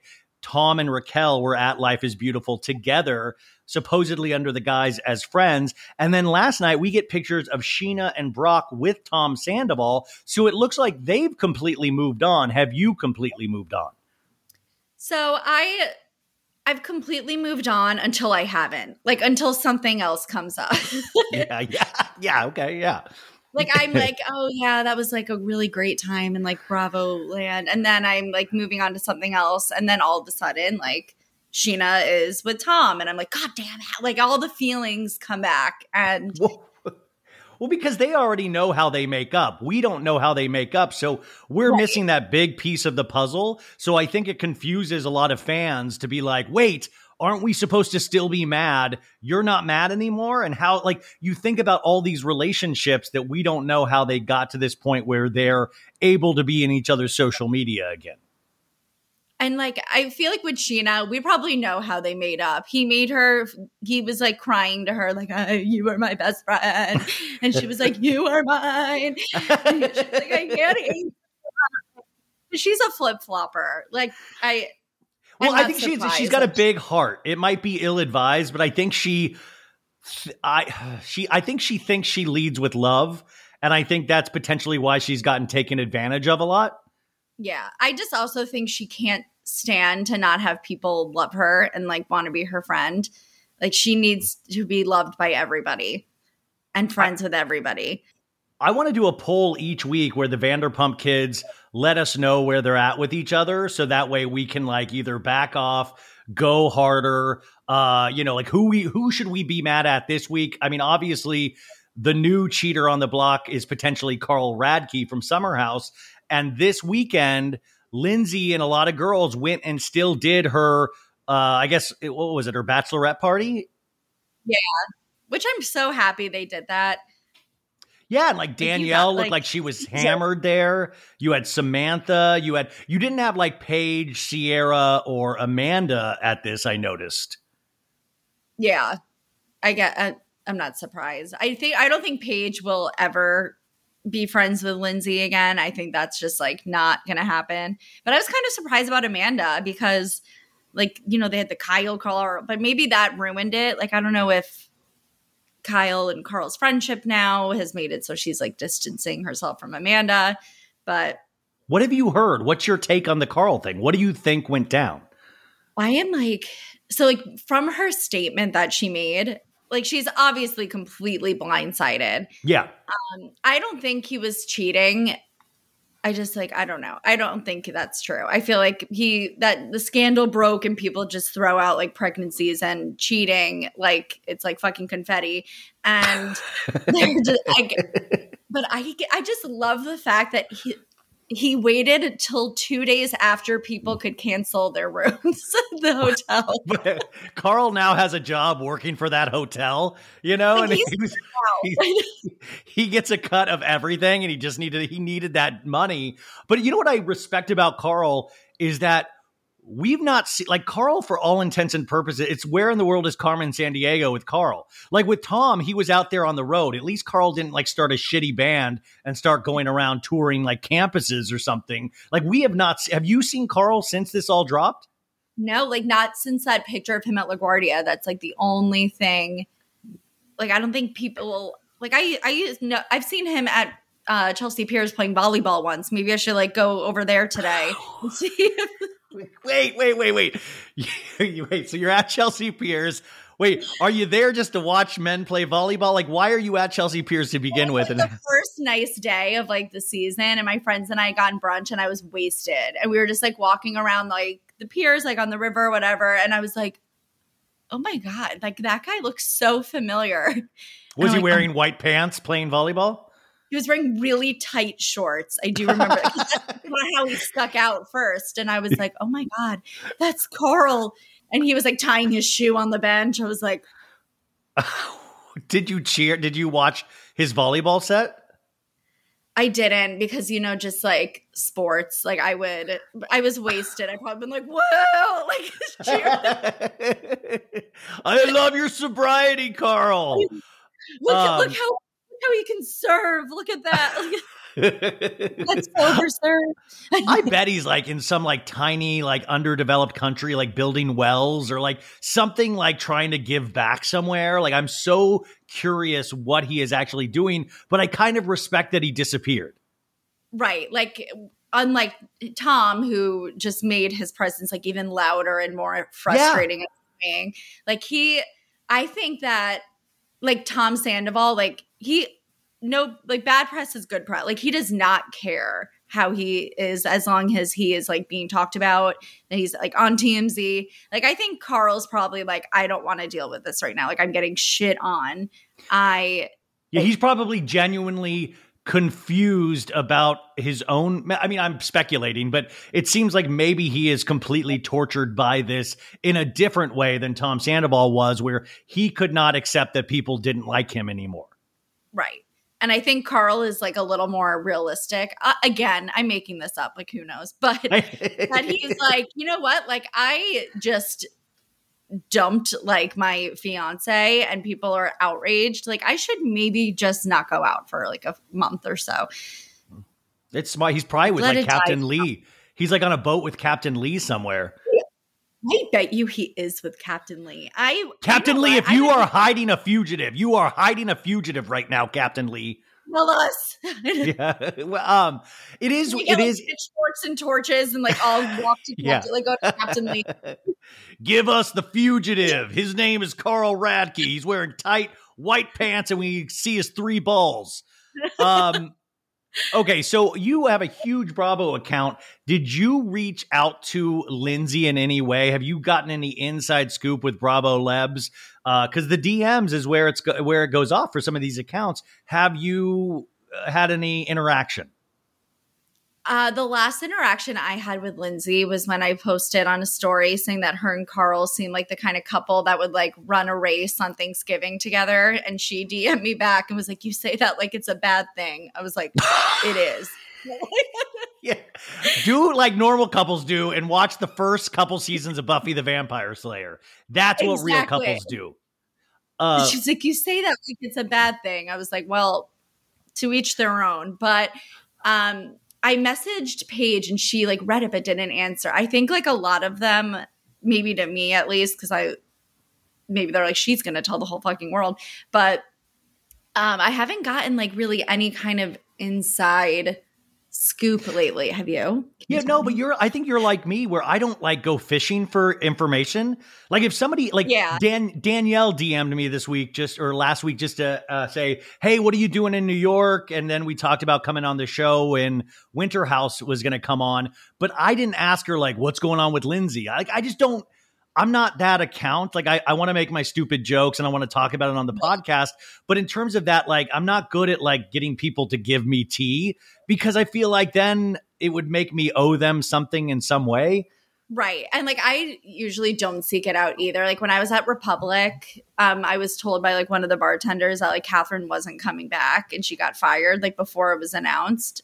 And I was like, hell, I'm fucking posting this. You just told me. Like I didn't ask Jeez, you. Leva, control your employees at Republic. You know? I'm like, I asked for a vodka soda and you told me Kathryn is Yeah.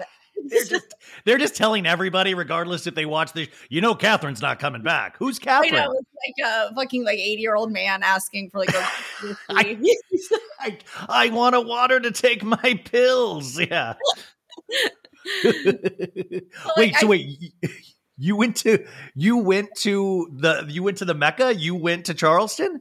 I did in January and Leva like hooked it was my friend's 30th birthday and like hooked us up with like a table and like bottle service, like all this stuff. And I got so blackout. And I was talking to TJ at the bar and this guy came up to me and was like, "Hey, like where are you from?" Like and I he was like, "Yeah, I was just here last night. I actually got kicked out. Like I I caused like a whole scene." And I was like, DJ, you guys kicked him out last night." I was like, "He's back." Like, like, Why would you do that? Like, why'd you just snitch on me? I was like, "I don't know." did you see it? Did you go to the pillow store? Did you go the pillow maven Craig? like walked by it. I mean, like a lot of my, I have like a few friends who like Bravo, but like a bunch of my really close ones like don't. So it was her birthday. I I could have hijacked it. And I'm like, all right, guys, here's our itinerary: pillow store, Patricia's house, like shit, like. Yeah. But If I was Craig, I would I would sell those pillow because uh, isn't it isn't the pillow store really close to Republic? yeah, it's like on that same street. Dude, he should have somebody at like two in the morning selling pillows outside of Republic. Cause you know how um, many drunk people that like would buy pillows at that time of night? I would have maxed out my credit card on pillows. Yeah. I was Like, so drunk. I would have bought like literally an envelope from like his store. like I would done anything. That's why I never understand with SUR. SUR, like when you're there, they sell like a baseball hat that's like $70. They sell a candle that's $70. But like I want it like full on Planet Hollywood. Like I would sell action figures. I would sell re- like I would sell vinyl. Like I feel like there should be a whole gift shop just for SUR and don't make it classy. Like make it trashy. Make it like make, I want like goofy shit I can buy cuz it's not like SUR is like Spago, you know?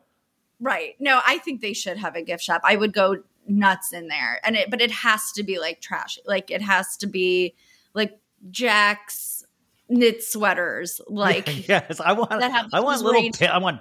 I want pencils. I want little pencil cases. I want shit you like. You buy for like elementary school. I want a trapper Oh, keeper that has like, want Vanderpump Rules. you press and it just says like "rot inhale" like over and over. Yes, I- I want those like like specialty magazines that are just dedicated to each employee. Like like People Magazine presents Scheana, and it's like Scheana's like best over the ten seasons. I feel like they do not monopolize the way they should. Such a good idea. I would buy all of that. I know. It's not that's what I'm saying. It's not like if it was like a way classier place, it would be different, but it's not. Don't pretend it is. I would Right. send like like do a Lego set of the SUR Alleyway. If you could build a SUR Alleyway with Legos, that would be amazing. I don't even like Legos, and I want that now. Like I Exactly. They do the Friends set. They have the Friends set. They have the Seinfeld set to the SUR Alleyway with like a Lego set. Um, are you excited? Will you be watching tonight? It is the premiere of the Fox show Special Forces season two, and Tom Sandoval is on this cast. It's Tom Sandoval, Jojo Siwa, Nick Viall, uh, Tyler Cameron. Uh, it's a who's who. They're uh, Tara Reid, uh, one of the like Chrisleys. New York, like Tiffany Pollard, like I Yeah. love New York. Will you be watching this? Um, I probably will. I'm like curious. I because I know like Nick, I feel like talked so much shit about Tom on his podcast for like months, And then he kisses his ass. I yeah, like I want to watch all that and like I want New York like to just go fucking in on Tom one day. Like I want him to like look at her wrong, and she's like, "Ah," like flavor of love, at? New York. Well, he supposedly comes in and says that he wants to be punished. He's like, I deserve to be punished. And we have like a Oh, shot of him with like a bloody nose. So I have a feeling it'll be interesting to see because I have a perception that he comes in with an agenda of trying to get sympathy and really work through this trauma. So I'm curious how natural this will come off on screen. And then Tyler Cameron said, or no, Jojo Siwa or Tyler Cameron told a story where their bathrooms at night were way far away from their bunks and that Tom Sandoval peed in the corner of their bedroom so he didn't have to walk to the bunks. Are you kidding me? Ew! What the fuck? Yeah, he I wonder if he found a way to blame that on Ariana at all. He probably did. He was probably like, that would have never happened if Ariana didn't like put the hallway light so far away. I couldn't walk to the bathroom. Um, let's get to Southern Charm because I thought uh, we're two episodes in on the season. What are you thinking so far of this season? Oh my God. I am really into it. I feel Yeah. like a lot of shows will have like a couple of seasons where they're just not at their best and then they'll come back. Like, I feel like we're in our comeback era of Southern Charm. I love these first two episodes. The thing that I think everybody has to release, like this is the this is a guy's show. In fact, like these guys rule the roost in Southern Charm. Oh, 100%. They're the only like OGs. They're the only like ones who have I been around forever. I think Craig is a great example of somebody that you will feel one way about one season and then another the the net like because I love Craig. I made a meme saying he's my favorite housewife because he brings it all. Like Craig understands television, he understands calling his friends out. He does it like he's getting better at it. He still throws his little tantrums. He seems like he has some sort of bro code that he's developed for himself. He throws his buddy Austin under the bus, rightfully so. He he talks to like this guy is ruling that roost, and I really love Craig on the show. Oh, when I love him right now. And like I've had time, like there were a few moments last season where I was like, he's like really annoying me. And Yeah. like when they were at that restaurant and he was like with like yelling at Naomie and all that shit. But I just loved him talking at the bar to Shep and Austin, being like, Shep, like Austin's like clearly like having her over. And Austin's like, I'm sitting right here. I just had zero fucks about like Yeah. Well, I mean, where do you stand on that? Because what what the story is, you guys, is that obviously we saw this friendship with Austin and Shep's ex Taylor, and you know something how they partied and then supposedly stayed in Austin's guest room, which is very reminiscent of when R- Rachel would stay in Tom's quote unquote guest room, which actually meant his penis area. And, you know, so he's like, no, you know, it's like, no, Taylor, like we're buddies, went in the guest room. And that's like the accepted story. But this guy, the new guy, JT, he- you know, he's like a tiny guy that also likes Taylor. I'm loving JT already because he seems oh like my a potential mess. And he, he's like a short, kind of angry guy in a like, in a fun way. But he's a nice little, I, I really like this guy so far. And then, I, I mean, come on, Austin and Taylor definitely hooked up. Oh, 100%. Austin's face, each time they talked about it, was like, Like Oh. he was waiting for them to be like, well, I actually heard from Taylor, like something. He looked so guilty and so uncomfortable the entire time they're talking about it. I'm like, does anyone else like not notice his facial expressions right now? Like, and then He Craig's looked like, sick to his left. stomach. Craig's like, he looked down and left. Like, Yeah. Craig goes, I've watched enough Datelines to know that the killer already always looks down into the left. And I'm like, are you saying he killed Taylor? Like, I mean, it's why. And, and it is funny that they're all saying this in the same space, yet everybody like either doesn't hear or hear. It's, it's so Oh, interesting, but Craig calls this guy out completely. And if you watch the first scene when JT, Craig, and Austin are golfing, it gets brought up that Taylor went overseas to party with JT for like the World Cup, and Taylor hooked up with one of JT's friends.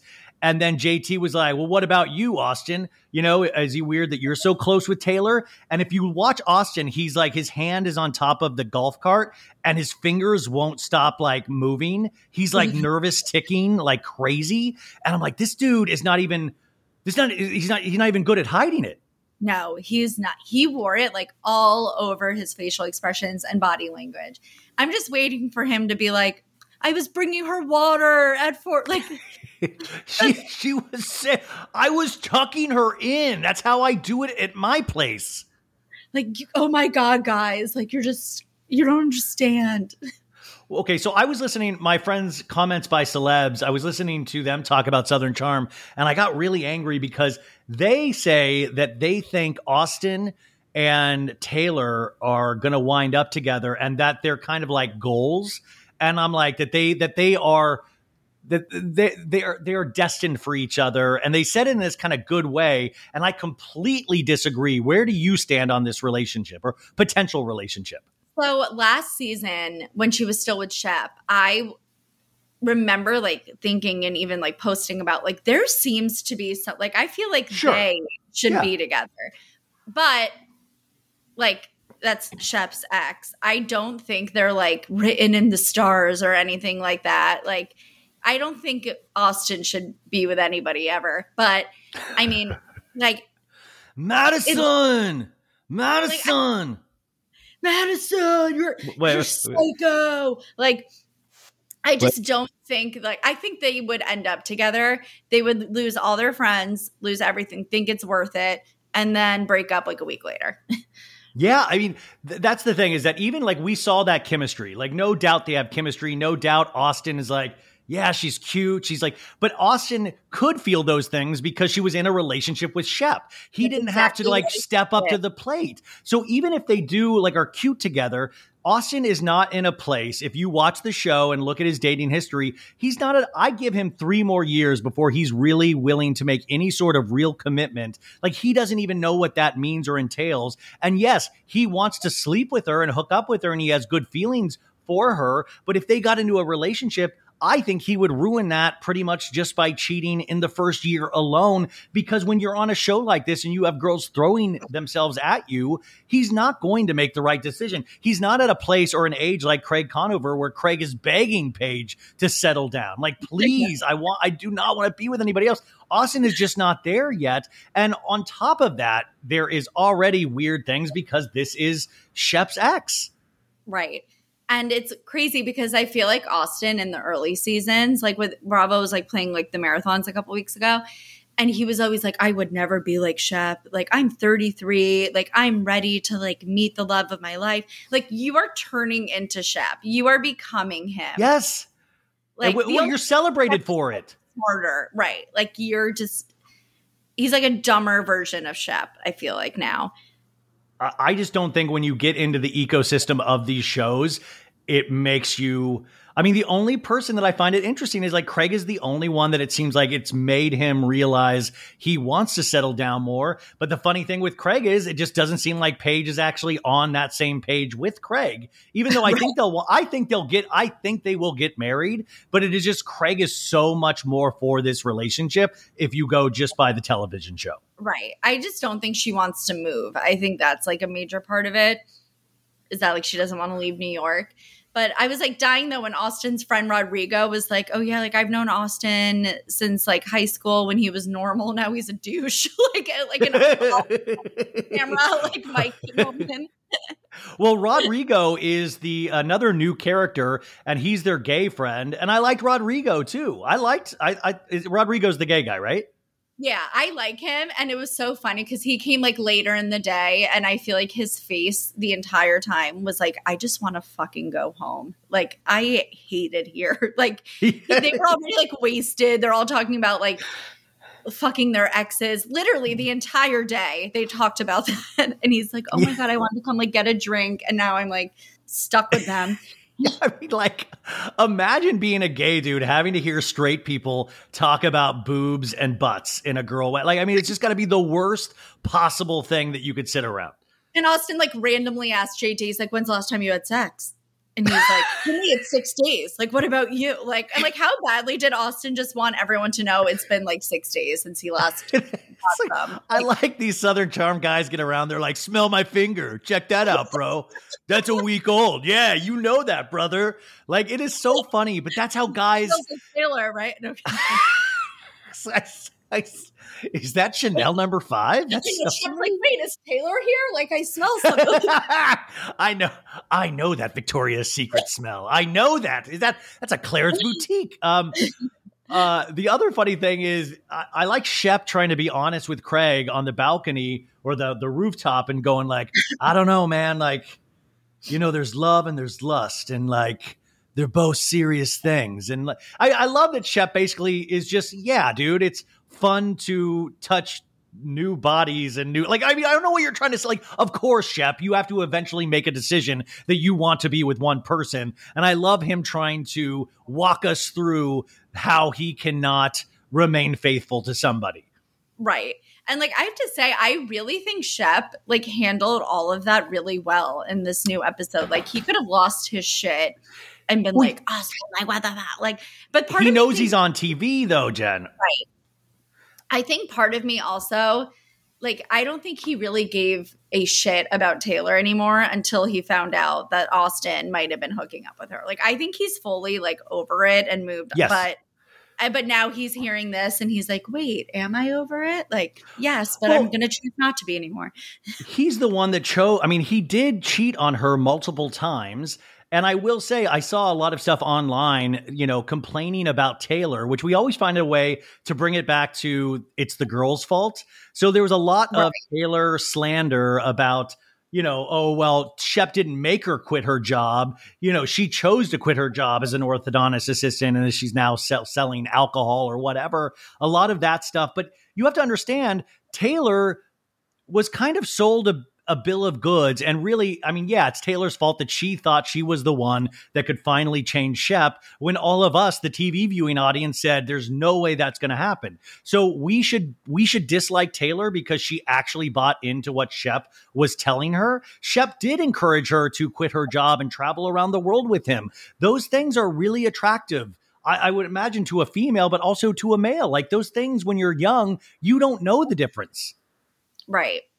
And like I get that too. I just think I think she puts a lot of the blame on everyone else around her. Like it was Craig's fault that like something happened. Like and he's like Taylor, like what the fuck? And then like I get that the whole thing. Like if someone said to me like let's go travel the world, but you have to quit your job, I probably wouldn't do that. You're like I'm gonna get fired just, first. I know. I'm like, hold on, let me like ruin my life and get fired, and then that'll be easy easier. But like, and like, I get like Shep, but I also think he was never like, I'm going to marry you. I'm going to have kids with you.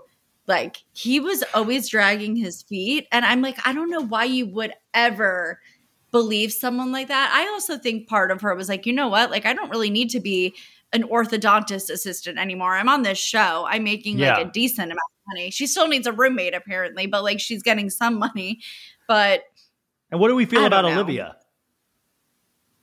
I, I think she. I don't like her. I think she's very annoying. I don't know why.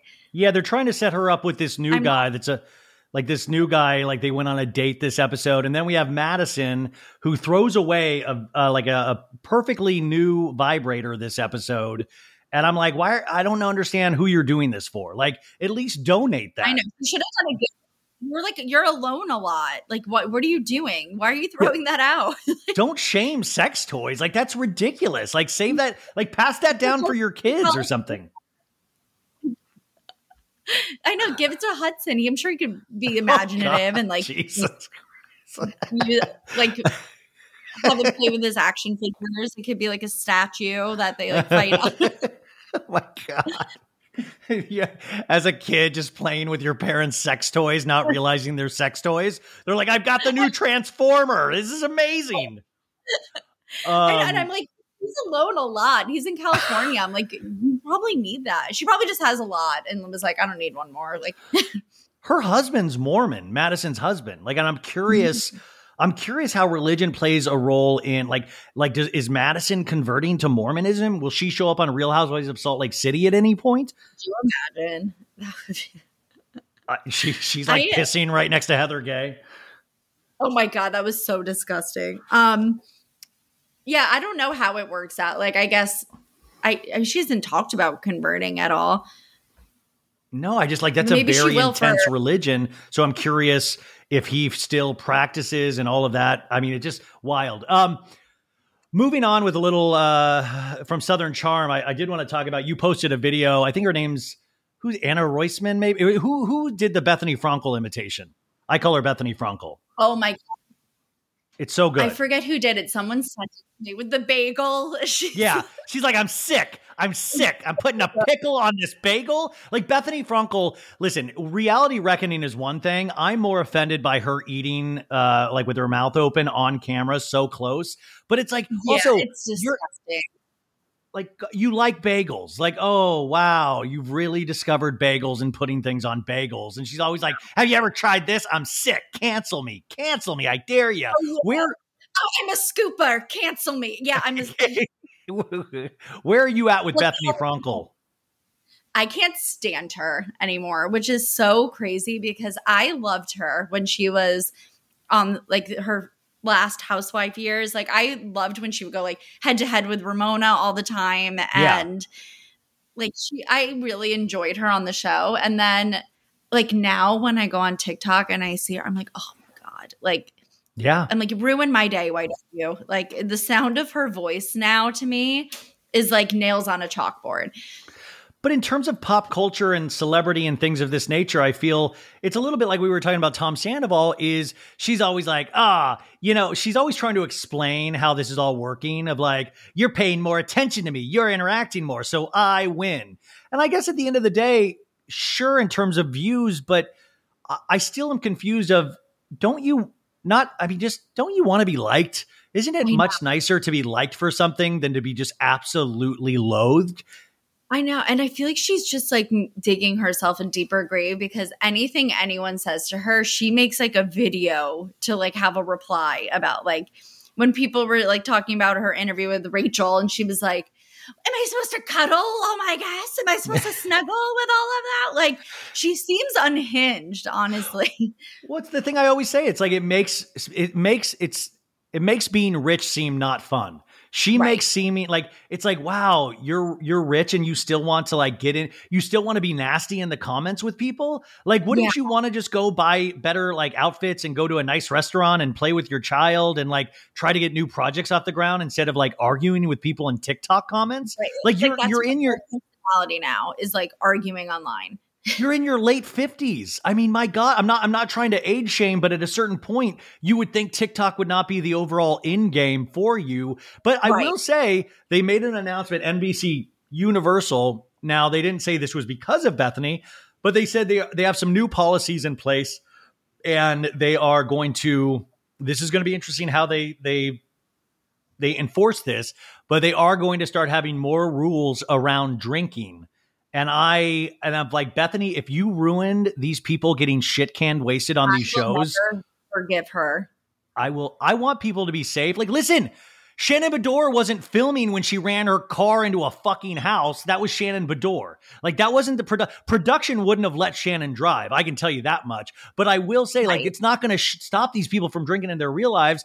But like, what does that mean? Because The Bachelor instituted those rules years ago, and I think they can only have like one or two drinks now throughout the evening. And you know for safety concerns i'm just curious what this means. I do think better mental health care for these people are amazing better working conditions sure. But i'm curious how this will affect the overall shows. In fact that's the rumor is that this weekend there was a party in jersey or, or like on friday or thursday that jennifer like danielle cabral got into a physical altercation with jennifer aydin at one of teresa giudici's events and like blood was drawn and now they're supposedly both put on hold did you hear this I heard like they, I like she threw a glass or something like that, yeah and like blood happened, and yeah, now they're both like not filming until this is like figured out.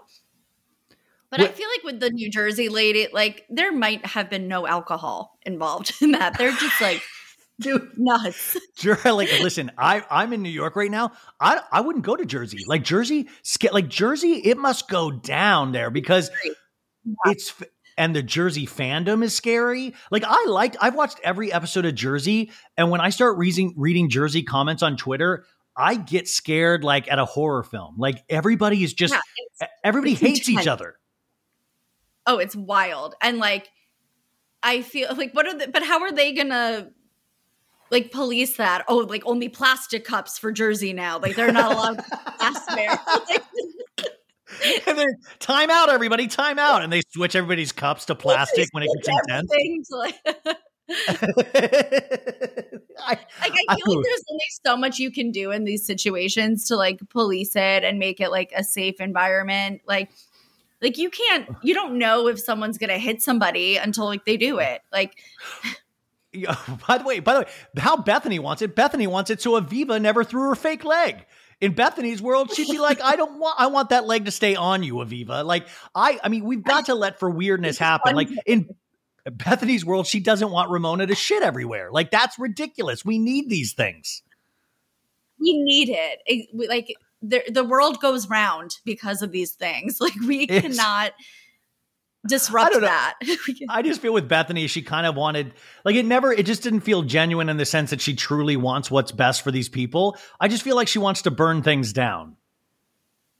I do too. Like she is not on Bravo anymore. Like she has had failed shows with like NBC, whatever. And she's like, you know what? Like if I can't have a show, none of you can have a show. And like just comes in. no bagels for you. That rumor that she, she- like she was like pitching something to them, wasn't she? Like yeah, she was pitching something to them, and they didn't. I think they didn't take the uh, the pitch. They they they passed on it. And I mean, I watched her show on HBO Max that was like the Apprentice ripoff. And I thought that like was it was called the Big Shot with Bethenny, and I thought it was horrible. I was like, I thought that was going to be like such a good show, and then it turned out I was like, oh, interesting. Like Bethenny might only be good in terms of when she's on the Housewives show, and now she's burned that bridge entirely. Oh yeah, I like. I mean, they'll never in a million years take her back. Like I heard Lisa Oh, Rinna God. is like, like her car, like invite to come back has been revoked because she's like the crusader with like Bethenny now. It's always funny the Crusaders are the ones that didn't like you weren't invited to BravoCon, Lisa. Nobody wants you there anyways. Like, why are you boycotting something you weren't invited to? It's always like the extreme troublemakers. And so I find it interesting what's going to happen to this because you'll see, you know, Bethenny threatened that 80 Bravo celebrities, 80 people were interested in this reality reckoning, but those names were never actually put out there. In fact, she tagged Paige DeSorbo in one of them, and Paige untagged herself. And it's like, okay, you're going to have Hannah Berner on there. Of course, Hannah's going to feel slighted by Bravo. She wasn't asked back. No, so I bet it's like the Real Housewives of Dallas, the Real Housewives of like those are like her people. It's not going to Yeah. be It's it's going to be like Brooks, Brooks from OC. Brooks and Steve. Yeah, just all Vicki's exes are in Oh, yeah. Bethenny's reality Just like reckoning. Ryan, like It's it's it's Stassi's ex Patrick. just like all Miami girl, like all those people. oh, but yeah, I, it's Poor completely.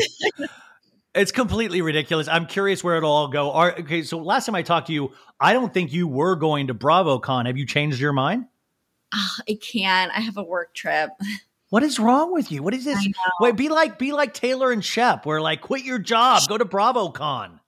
Could you imagine? I know. I, when is it again? It's November. It's in the beginning of November, and I wanted to read you a little bit of the schedule just to just to tease you with what you're potentially missing.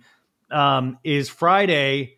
We have Ask Andy. We have a Bravo to Bravo Bosom Buddies. We have a Magic Men of Jersey panel. Housewife to Housewife Comeback Queens. Vanderpump Rules panel, which by the way, I found out the Vanderpump Rules panel is hosted by Karamo. Like start, I, I mean, like I, I don't, I like Karamo, but I'm like, what does Karamo have to do with Vanderpump Rules? Like, why? I, Literally nothing. It's like Brad Goreski doing Beverly Hills last year. I, like, I like Brad Goreski a lot, but I don't think he's the person to handle those those panels. Right. Um, like I hope at least like Karamo watches it on like Bethenny, like when she did her interview with Rachel and was like, I've never seen this show, but like tell me, like how- that's the other thing. oh, that's don't get me. Why, if you have an interview like Rachel, where everybody's like wanting to hear from her, do your research. Like she only had her own agenda, and I still feel like I'm missing a good sixty percent of Rachel's story involving the Sandoval stuff. Yeah, me too. Um, on Sunday, we start the day off uh, at BravoCon with Pat the Puss choreography with Erika Jayne pa- uh, a segment panel. She's going to teach us choreography. That's not a joke. Well, would you go to a dance class that Erika Jayne teaches?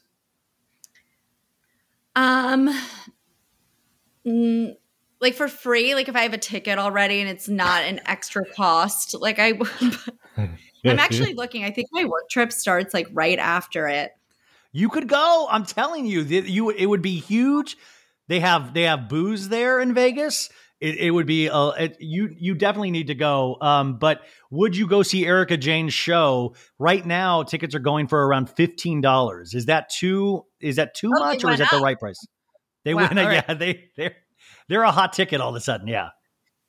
Um, I feel like for fifteen dollars, like why not? Like if it was like thirty, I that's splurging. But like fifteen, I could I would watch that like whole thing and just like see what it's about for fifteen dollars. No more though.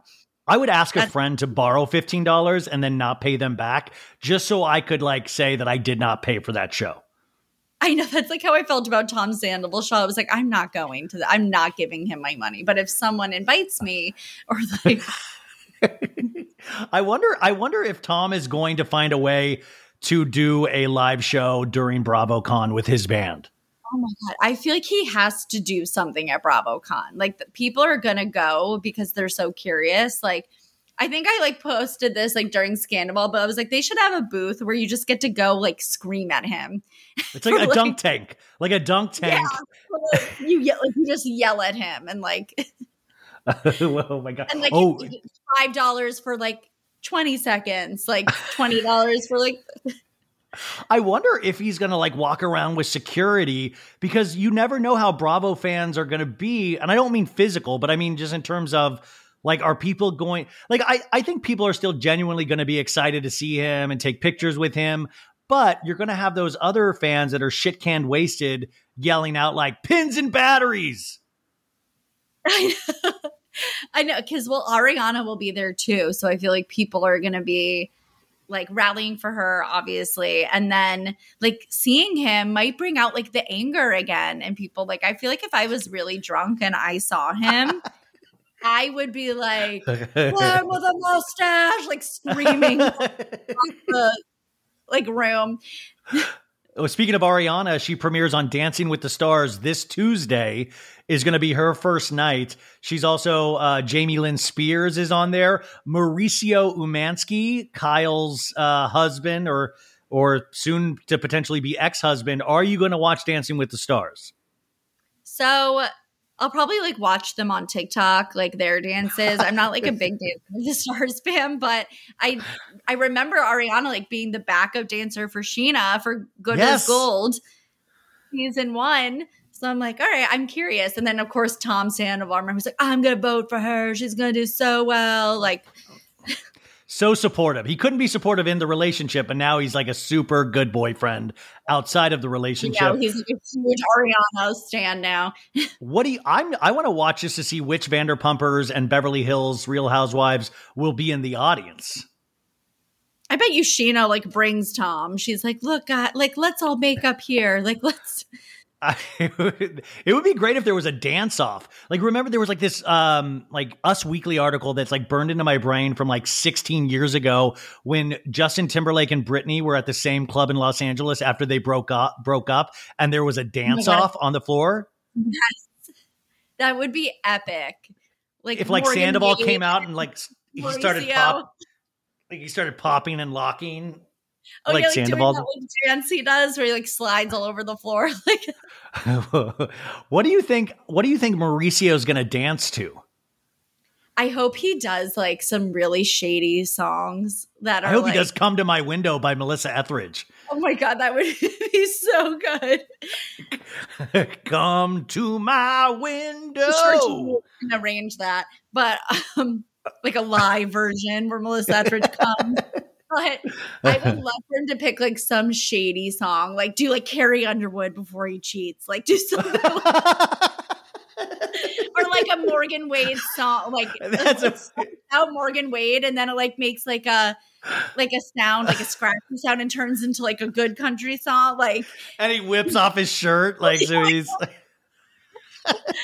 I would love for him to be like petty like that, but I would I would love it. But it's weird like with the Kyle Morgan Wade like rumors what I don't like like I believe that there is something there but I also like and I don't mean this in a bad way. I just don't it just does I don't I don't know how much I care at the end of the day. I know. I Like it's like, they've been married so long. Like marriage is, you know, 27, 20 or however many years. That's a long that's a long run. And like I guess this in this day and age I just don't find things as shocking as I used to. Right. I, it's like I know, like I was initially shocked, but now that I feel like they're just kind of taking so long on this like ride where they're like not going to say like where they stand right now. But she's been in Paris with Morgan Wade for like two months. Feel like every time there's news about her, she's still in Paris with Morgan Wade. It's like, And- like they could literally be in bed together and Kyle would still put out a statement of like, we're friends. I'm so tired of all of the rumors. I know, like as like Morgan's like going down on her, and like, but I. I always thought that if Kyle and Mauricio broke up, it would be because like Mauricio cheated or it was like done with mm. her. Like I always thought she was so obsessed with him. Which Like, he, guys, but at the end of the day, too, I bet he did step outside of that marriage. Like, there's always been like, I bet, of course, he did. I just feel like, I don't know. It's one of those also things that we always sympathize or empathize with men more than we do women. So it's like interesting to, you know, we we paint Kyle as not only a potential bisexual now, like oh my god, but she's also a cheater. Oh my god! And I was thinking, so I saw Braunwyn's husband at my work event last month. Sean, Apparently- Yep, apparently he works in my industry, and I was freaking out. I went up to him and I was like, what's your in- is your industry NFTs? What is it? Yeah, it's like MSPs, like tech stuff, like Okay. nothing that you think you're gonna see him at. And he was with Jacob, the son with like the really big curly hair. Yeah. And I was talking to them, and he told me Braunwyn is trying to pitch a show about lesbians who come out late in life. And I was like, wow, maybe like Kyle could like also be part of this. She anchors the cat. By the way, Bethenny, that's your new play. Get in there, late in life lesbian Bethenny. I know, like, come on, just like kiss someone, kiss a girl. Like, How many necklaces was Braunwyn's ex wearing when you saw him? oh my God, I was so upset. He was wearing zero. And Oh. it's funny because he did tell me that he now lives in Nashville as well. The whole family moved. And him and Braunwyn are doing that whole thing where they both live in the same house, but at different times. So, like, if it's her week with the kids, her and her wife live there. And he's like, Yeah, like, we're not supposed to see each other at all. So, like, it doesn't sound like things are good between them. He was like, I accidentally, like, passed her in the hall last week. Like, it was not good. And he's telling me this, and their poor son is standing right with us. He's like, "Oh my god, dad!" Like every you, you tell like the stop and shop cashier about this. You tell oh. like the crossing guard, and I was calling like this girl at like our work event. I do want to point out the fact that you went to Republic. Somebody told you Kathryn was not on the show. You go like people just tell you shit just randomly. And I, yeah, never when I want it. Like what I'm just look, I'm trying to work here, and you're you're bombarding me with Braunwyn news. I, it's it's truly uh, incredible. Um, so that I I mean Braunwyn and them in the same house. This is one thing. Like just because you're off a housewife show, you never stop being a housewife. Your your life is still the same amount of drama. It's just that it's not being filmed. Right. Yeah. He he the way his tone was like, talking about her, like things are not good. Yeah, that's why they're not together anymore. of your son. I know. what he goes, he goes, hey, do you, do you hear she's a lesbian? Yeah, yeah, it's been going on for years now. Yeah. What did you What did you think about Orange County this week? Um, I have been really enjoying this season. I was dying though. Like Shannon makes me laugh. Like just trying to get to her seat in that like net thing. Like everything she does is so dramatic. Like she's crawling on the floor. I, I can't do it. I can't. I can't. I can't. I can't. I can't. I can't. Don't touch me. Don't touch guy- me. the guy who works there comes within 10 feet of her. She's like, no, no, no. I mean, this is not. Like, I can't deal with drama. I can't do this. I'm like, uh, since when, Vicki? Like, And Vicki, I listen. I.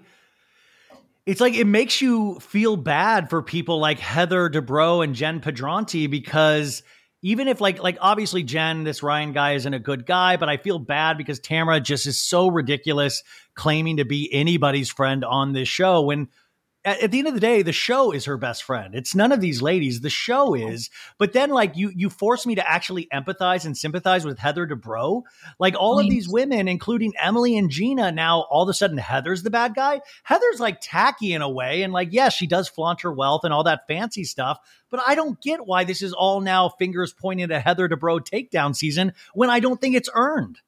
I don't think it's earned either. And I'm not a Heather fan, but I actually felt really bad for her. Like, they're talking about, like, who cares if she talked shit about you at BravoCon? You all talk shit about, like, and then all the information is wrong anyways like they got who was talking shit wrong like oh, it's all bad information and it all comes it all stems from tamara yet nobody can like keep that thought in their head for more than two seconds And then I think this is like the first time in Bravo history that there has been a fight because someone followed someone on Instagram, not unfollowed.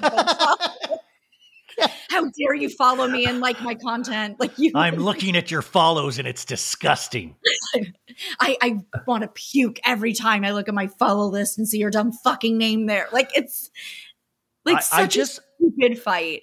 i just feel like we're getting to a point it's like what do you want like do you want to like tie heather up and torture her like where where how do we end this how do we move on from this and i just i said this last week i just think tamara has this weird gift or these ladies are extremely stupid. It could be a mixture of both. The fact that they don't realize this is all coming from Tamara, that Tamara can't be trusted, yet everybody trusts Tamara. Tamara lies all the time and she gets caught, yet nobody actually keeps that in her. Like, I genuinely thinks that she's got some kind of weird mystical power where it's like witchcraft of some sort. Like I think Gina is probably that dumb that she really just like doesn't understand like what's happening. Poor But I Gina. think I know, poor Gina. Like I'm And- selling houses. I'm selling real estate, like selling the OC. Yeah. oh my God, he is there's something like not going there's some misconnections. Wait, no, you said it right. There's something not going on up there. That's what you're about to say. There is something one's not home. going on. no one's the lights on but no one's home but um like emily i feel like should be able to catch on to what is going on That's And- what frustrates me is Emily's really smart.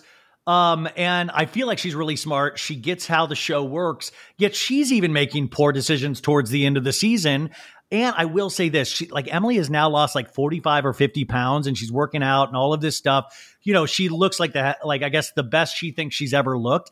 I I got to I missed the weight a little bit. Is that bad I to say? too.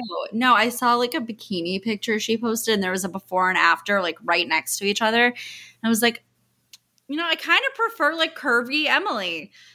Yeah, like, and I hate it because that's so like, But like, and also just poor Shane because we know because they tell us every episode that Shane loves butt stuff, and Emily has lost a lot of her butt through all this weight loss, and we don't think about the true victims of weight loss, and that's Shane. Right.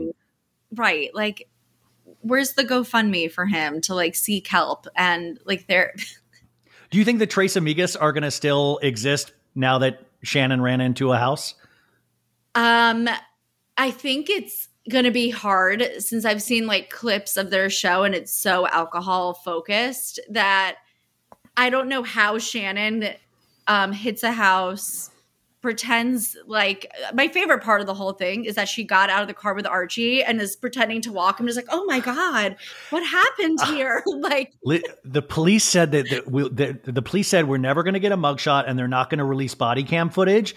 But my God, if there is one footage because we like you just said jen is like her on that like ropes thing last week of just like i can't i can't get out uh, just imagine what she was like because she was probably oh, saying i'm just walking my dog but she was probably saying it in the most insane way going like all good all good. No that's not my car parked in the middle of the street. Nope nope just walking the dog. She must have been losing her mind. and like yes like I ugh, I'm so pissed that we're never to I hope we see it one day. But I don't know how you move on with this like alcohol centered show when this is what just happened. I feel like you either have to like redo the entire format of the show or you just like don't go or you go and it's just like really like the elephant in the room like but i mean i feel like we were headed not shannon running into a house but i feel like from this season i was like I, I said on the show that, uh, earlier in the season, I said next season we will have a reckoning where the ladies sit Shannon down at some point and say alcohol's probably not serving you the best way anymore because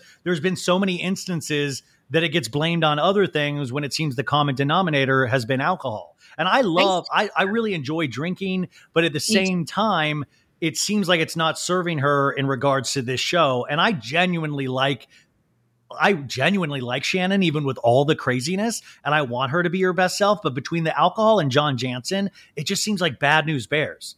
Yeah. And like I was saying to someone, for me, it wasn't if she's going to get a DUI, it's when. Like, I'm yeah surprised it took this long. Like, I was watching, like, someone posted an old clip of her, like, disciplining the twins when they're really little. She's still with David at this point, And the, she's like, you guys like don't need to like TP houses to like have fun. And her daughter's like, all you do for fun is drink alcohol. And like Shannon's like, fun Shannon. I know. Dude, do you remember that episode from a long time ago when she was still with David where they went to the hotel and like had sex for the first time in a long time and she had to like chug vodka because she was so nervous? She literally said, I need to be more drunk for this. Yeah. Like, dude, that I remember watching that day and date and was like, this is so dark it's so dark. Like it, to be intimate with your husband, like and uh, like I that's why I feel like and then also I saw like old footage because of course now that this happened, all drunk Shannon footage is like coming I to know. light again. And there's a lot of it she was at Braunwyn's like vow renewal. She's like talking to Braunwyn's kids, and she's like, "I love this. This is so much fun." Like, well, that's Her and John are that couple that just drinks together. Like even at that Braunwyn vow renewal, remember they kept going into their hotel room and filling up their glass yeah, in the bathroom with sober, so there wasn't alcohol, and they're like chugging tequila in the hotel room, and the kids were there with them. I know, and they're so unfazed too, which is like the sad thing. The kids are just like on their phone, like, "Yeah, mom's wasted again. Like, did you see those paparazzi shots of like John and Shannon? Like, Shannon looks like she has like a bruise on her face, and John Janssen like stares directly at the paparazzi camera, and it scared the shit out. Like, he looked into my soul.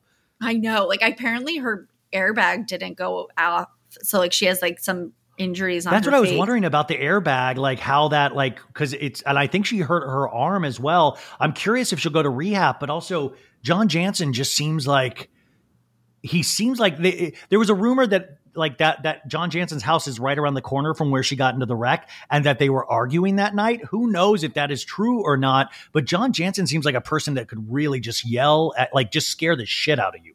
I could see that. And they're I, I'm so confused about their they're like, we're just friends, but you hang out like every single day. He watched Archie, like like you think they knock boot? You, I mean, and also because she was so nervous to have sex with David. Do you think? I, am so curious what their um, how their love man so I'm so curious about how their lovemaking is. Like, do like do you think John Janssen's like, you're beautiful, you're beautiful, Shannon. I'm John Janssen. Take it I off, know. take it all off. Take the Spanx off now. I love it. No, add double Spanx. It's hot. Like, yeah. Wait, wait, they, I'm, do, Come do, they, do they have crotchless Spanx? Is that like a Victoria's Secret thing, like crotchless Actually, lingerie? They do. Like they have like one. you can have like a little flap, like to pee, or like a hole, like so she can keep her Spanx off. John's like, take the P flap off the Spanx now. Let's do this. Um, let me put it in. Let me put it in the pee flap. We're, so- we're horrible people. Okay, moving on. Finally, we're gonna wind with Salt Lake. What what are you enjoying Salt Lake this season? you know, I am, and I. Oh my god, I just can't stand Heather. I don't. I that's like the only thing. I'm there with you. Like I was talking to uh, Sarah Galley on her show, and she was trying to make me rethink my opinion of Heather, saying like she, th- that almost that pee puke moment won her back. And I was like, wait, just because somebody got wasted and like pissed and puked themselves, you all of a sudden empathize with them and you forget all the shit she did about Jen Shah. Like I'm still like really. I, I think Heather, like Heather's obviously such a Housewives fan. And for me, I loved her so much that between that last season of Housewives and Girls Trip, I've lost so much. I don't, I don't want to say respect, but she's just not my favorite anymore. No, like I was so done with her with the whole black eye thing, like that, and then to immediately go on girls trip, like like we barely had a break between the two shows, and she was just like irking everything she said. She like breathed wrong, and I was like, oh my god, fuck you, Heather. Like I was so done, and like that's just carried over into now. I feel like she tries too hard. She does try too hard, and I think that's because she is a fan of these shows before the shows. And I think she also is one of those pot stirrers where I think she really she's she's like a um not a Tamara Junior, but there are elements of she knows how these shows work. She knows the questions to ask. She knows the ways to get people angry. Like she can like she poked Meredith and Meredith like, oh, you know, uh, what's her name? Angie K. Uh, you shouldn't invite Angie K. Which by the Angie K, what a what a what a fun flop to watch. Oh my god. The way Meredith went in on her was so good. That was like you my can leave. That was amazing. I am I I've always liked Meredith. Meredith is like my favorite one on the show, right? Her and Mary. Mary coming back was like the best decision that Bravo's ever made. She's just a great sprinkle of crazy. Like you just throw to her for a crazy comment, a cra- like she usually nails it. I would not want to hear anything about Mary's personal life anymore because that would be scary. But I would love for her to like judge these women in just Oh, like I two sentences. Angie like asked her to come sit with them, you would think Angie asked her to like come like sacrifice. She goes, like, she goes, "Why are you talking to me? Stop talking to me!" and just walks away She from goes, her. I don't like when you talk to me like that.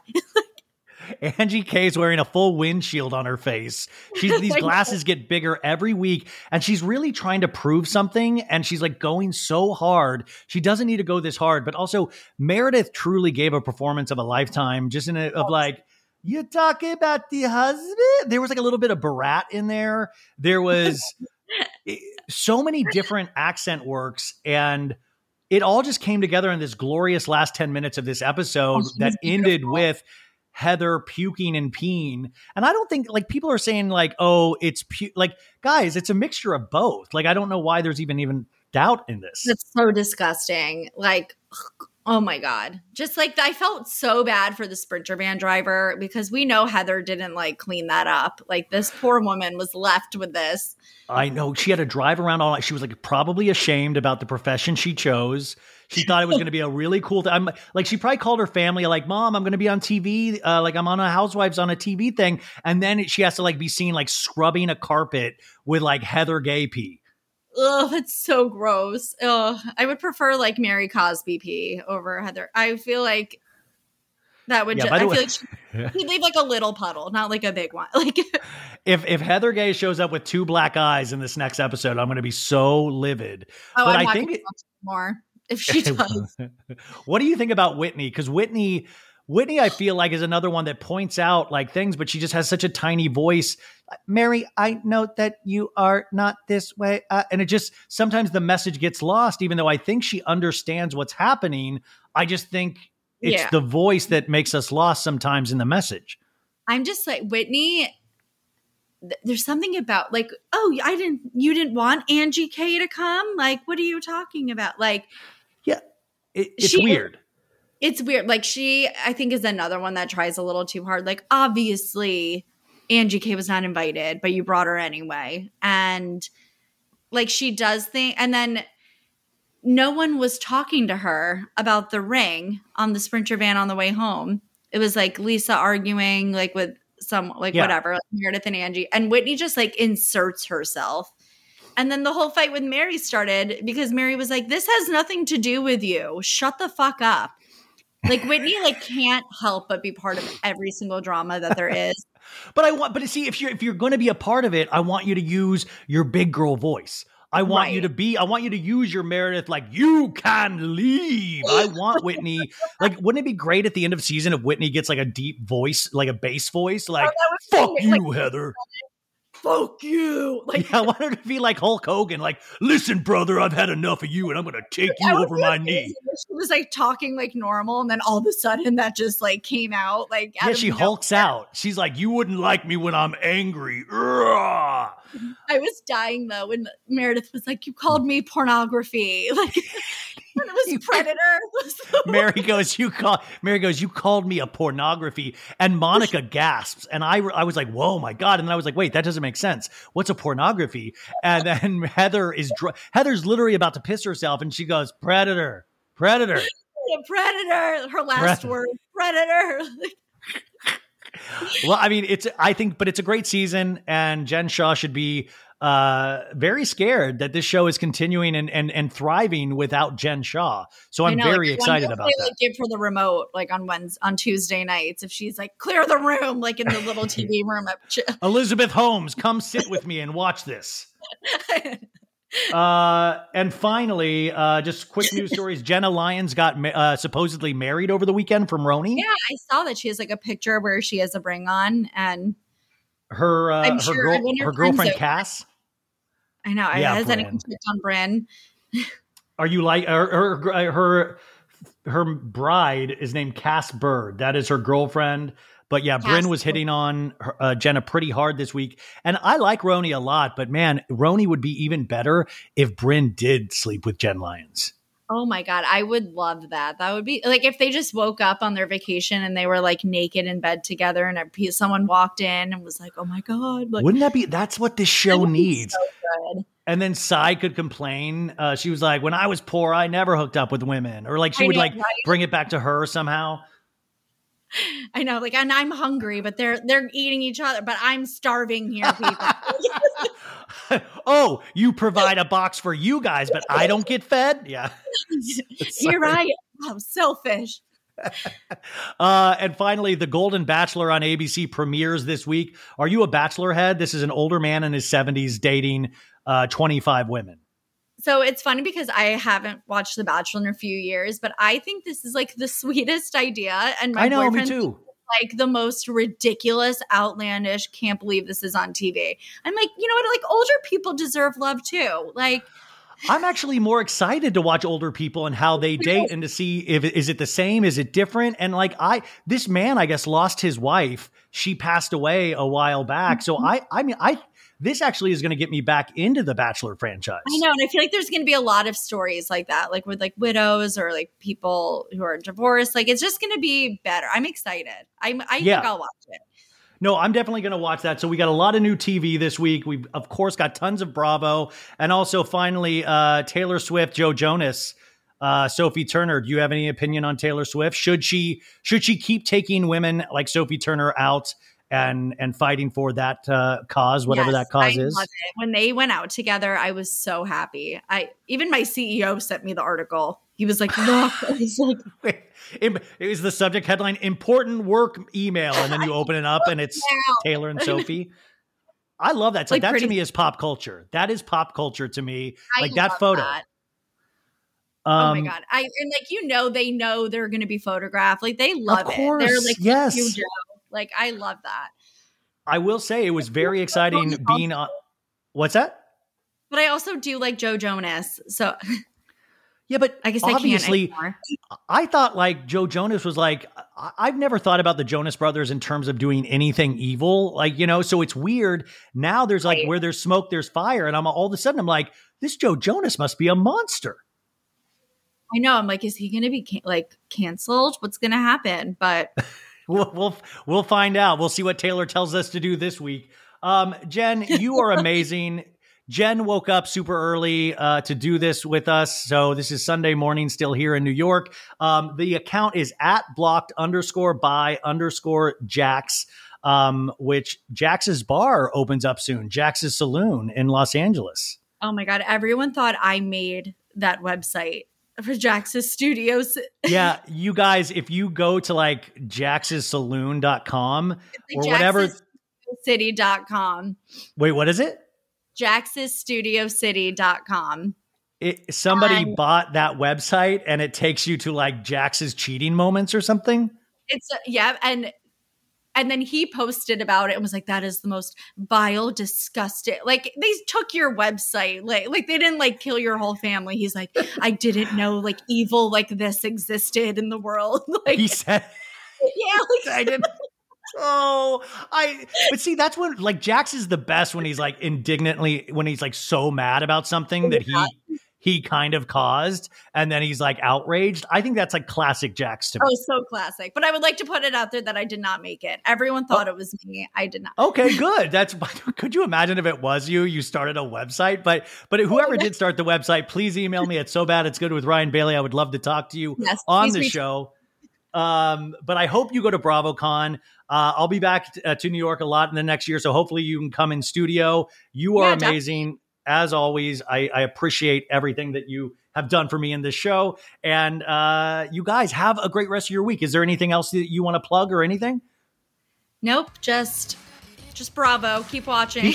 Be ki- be kind to each other, everybody. Be kind. and go to jaxsstudiocity.com. So Bad It's Good is a Betches Media production. The show is hosted and produced by me, Ryan Bailey, with Maritza Lopez and Sandra Fryer. Additional support provided by Sean Kilby, Jorge Morales Pico, and Rebecca Steinberg. Guest booking by Ali Friedlander. Video promotion by Laura Valencia.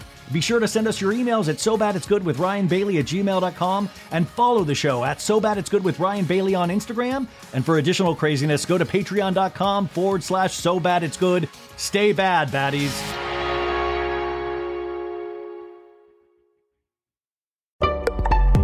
Betches.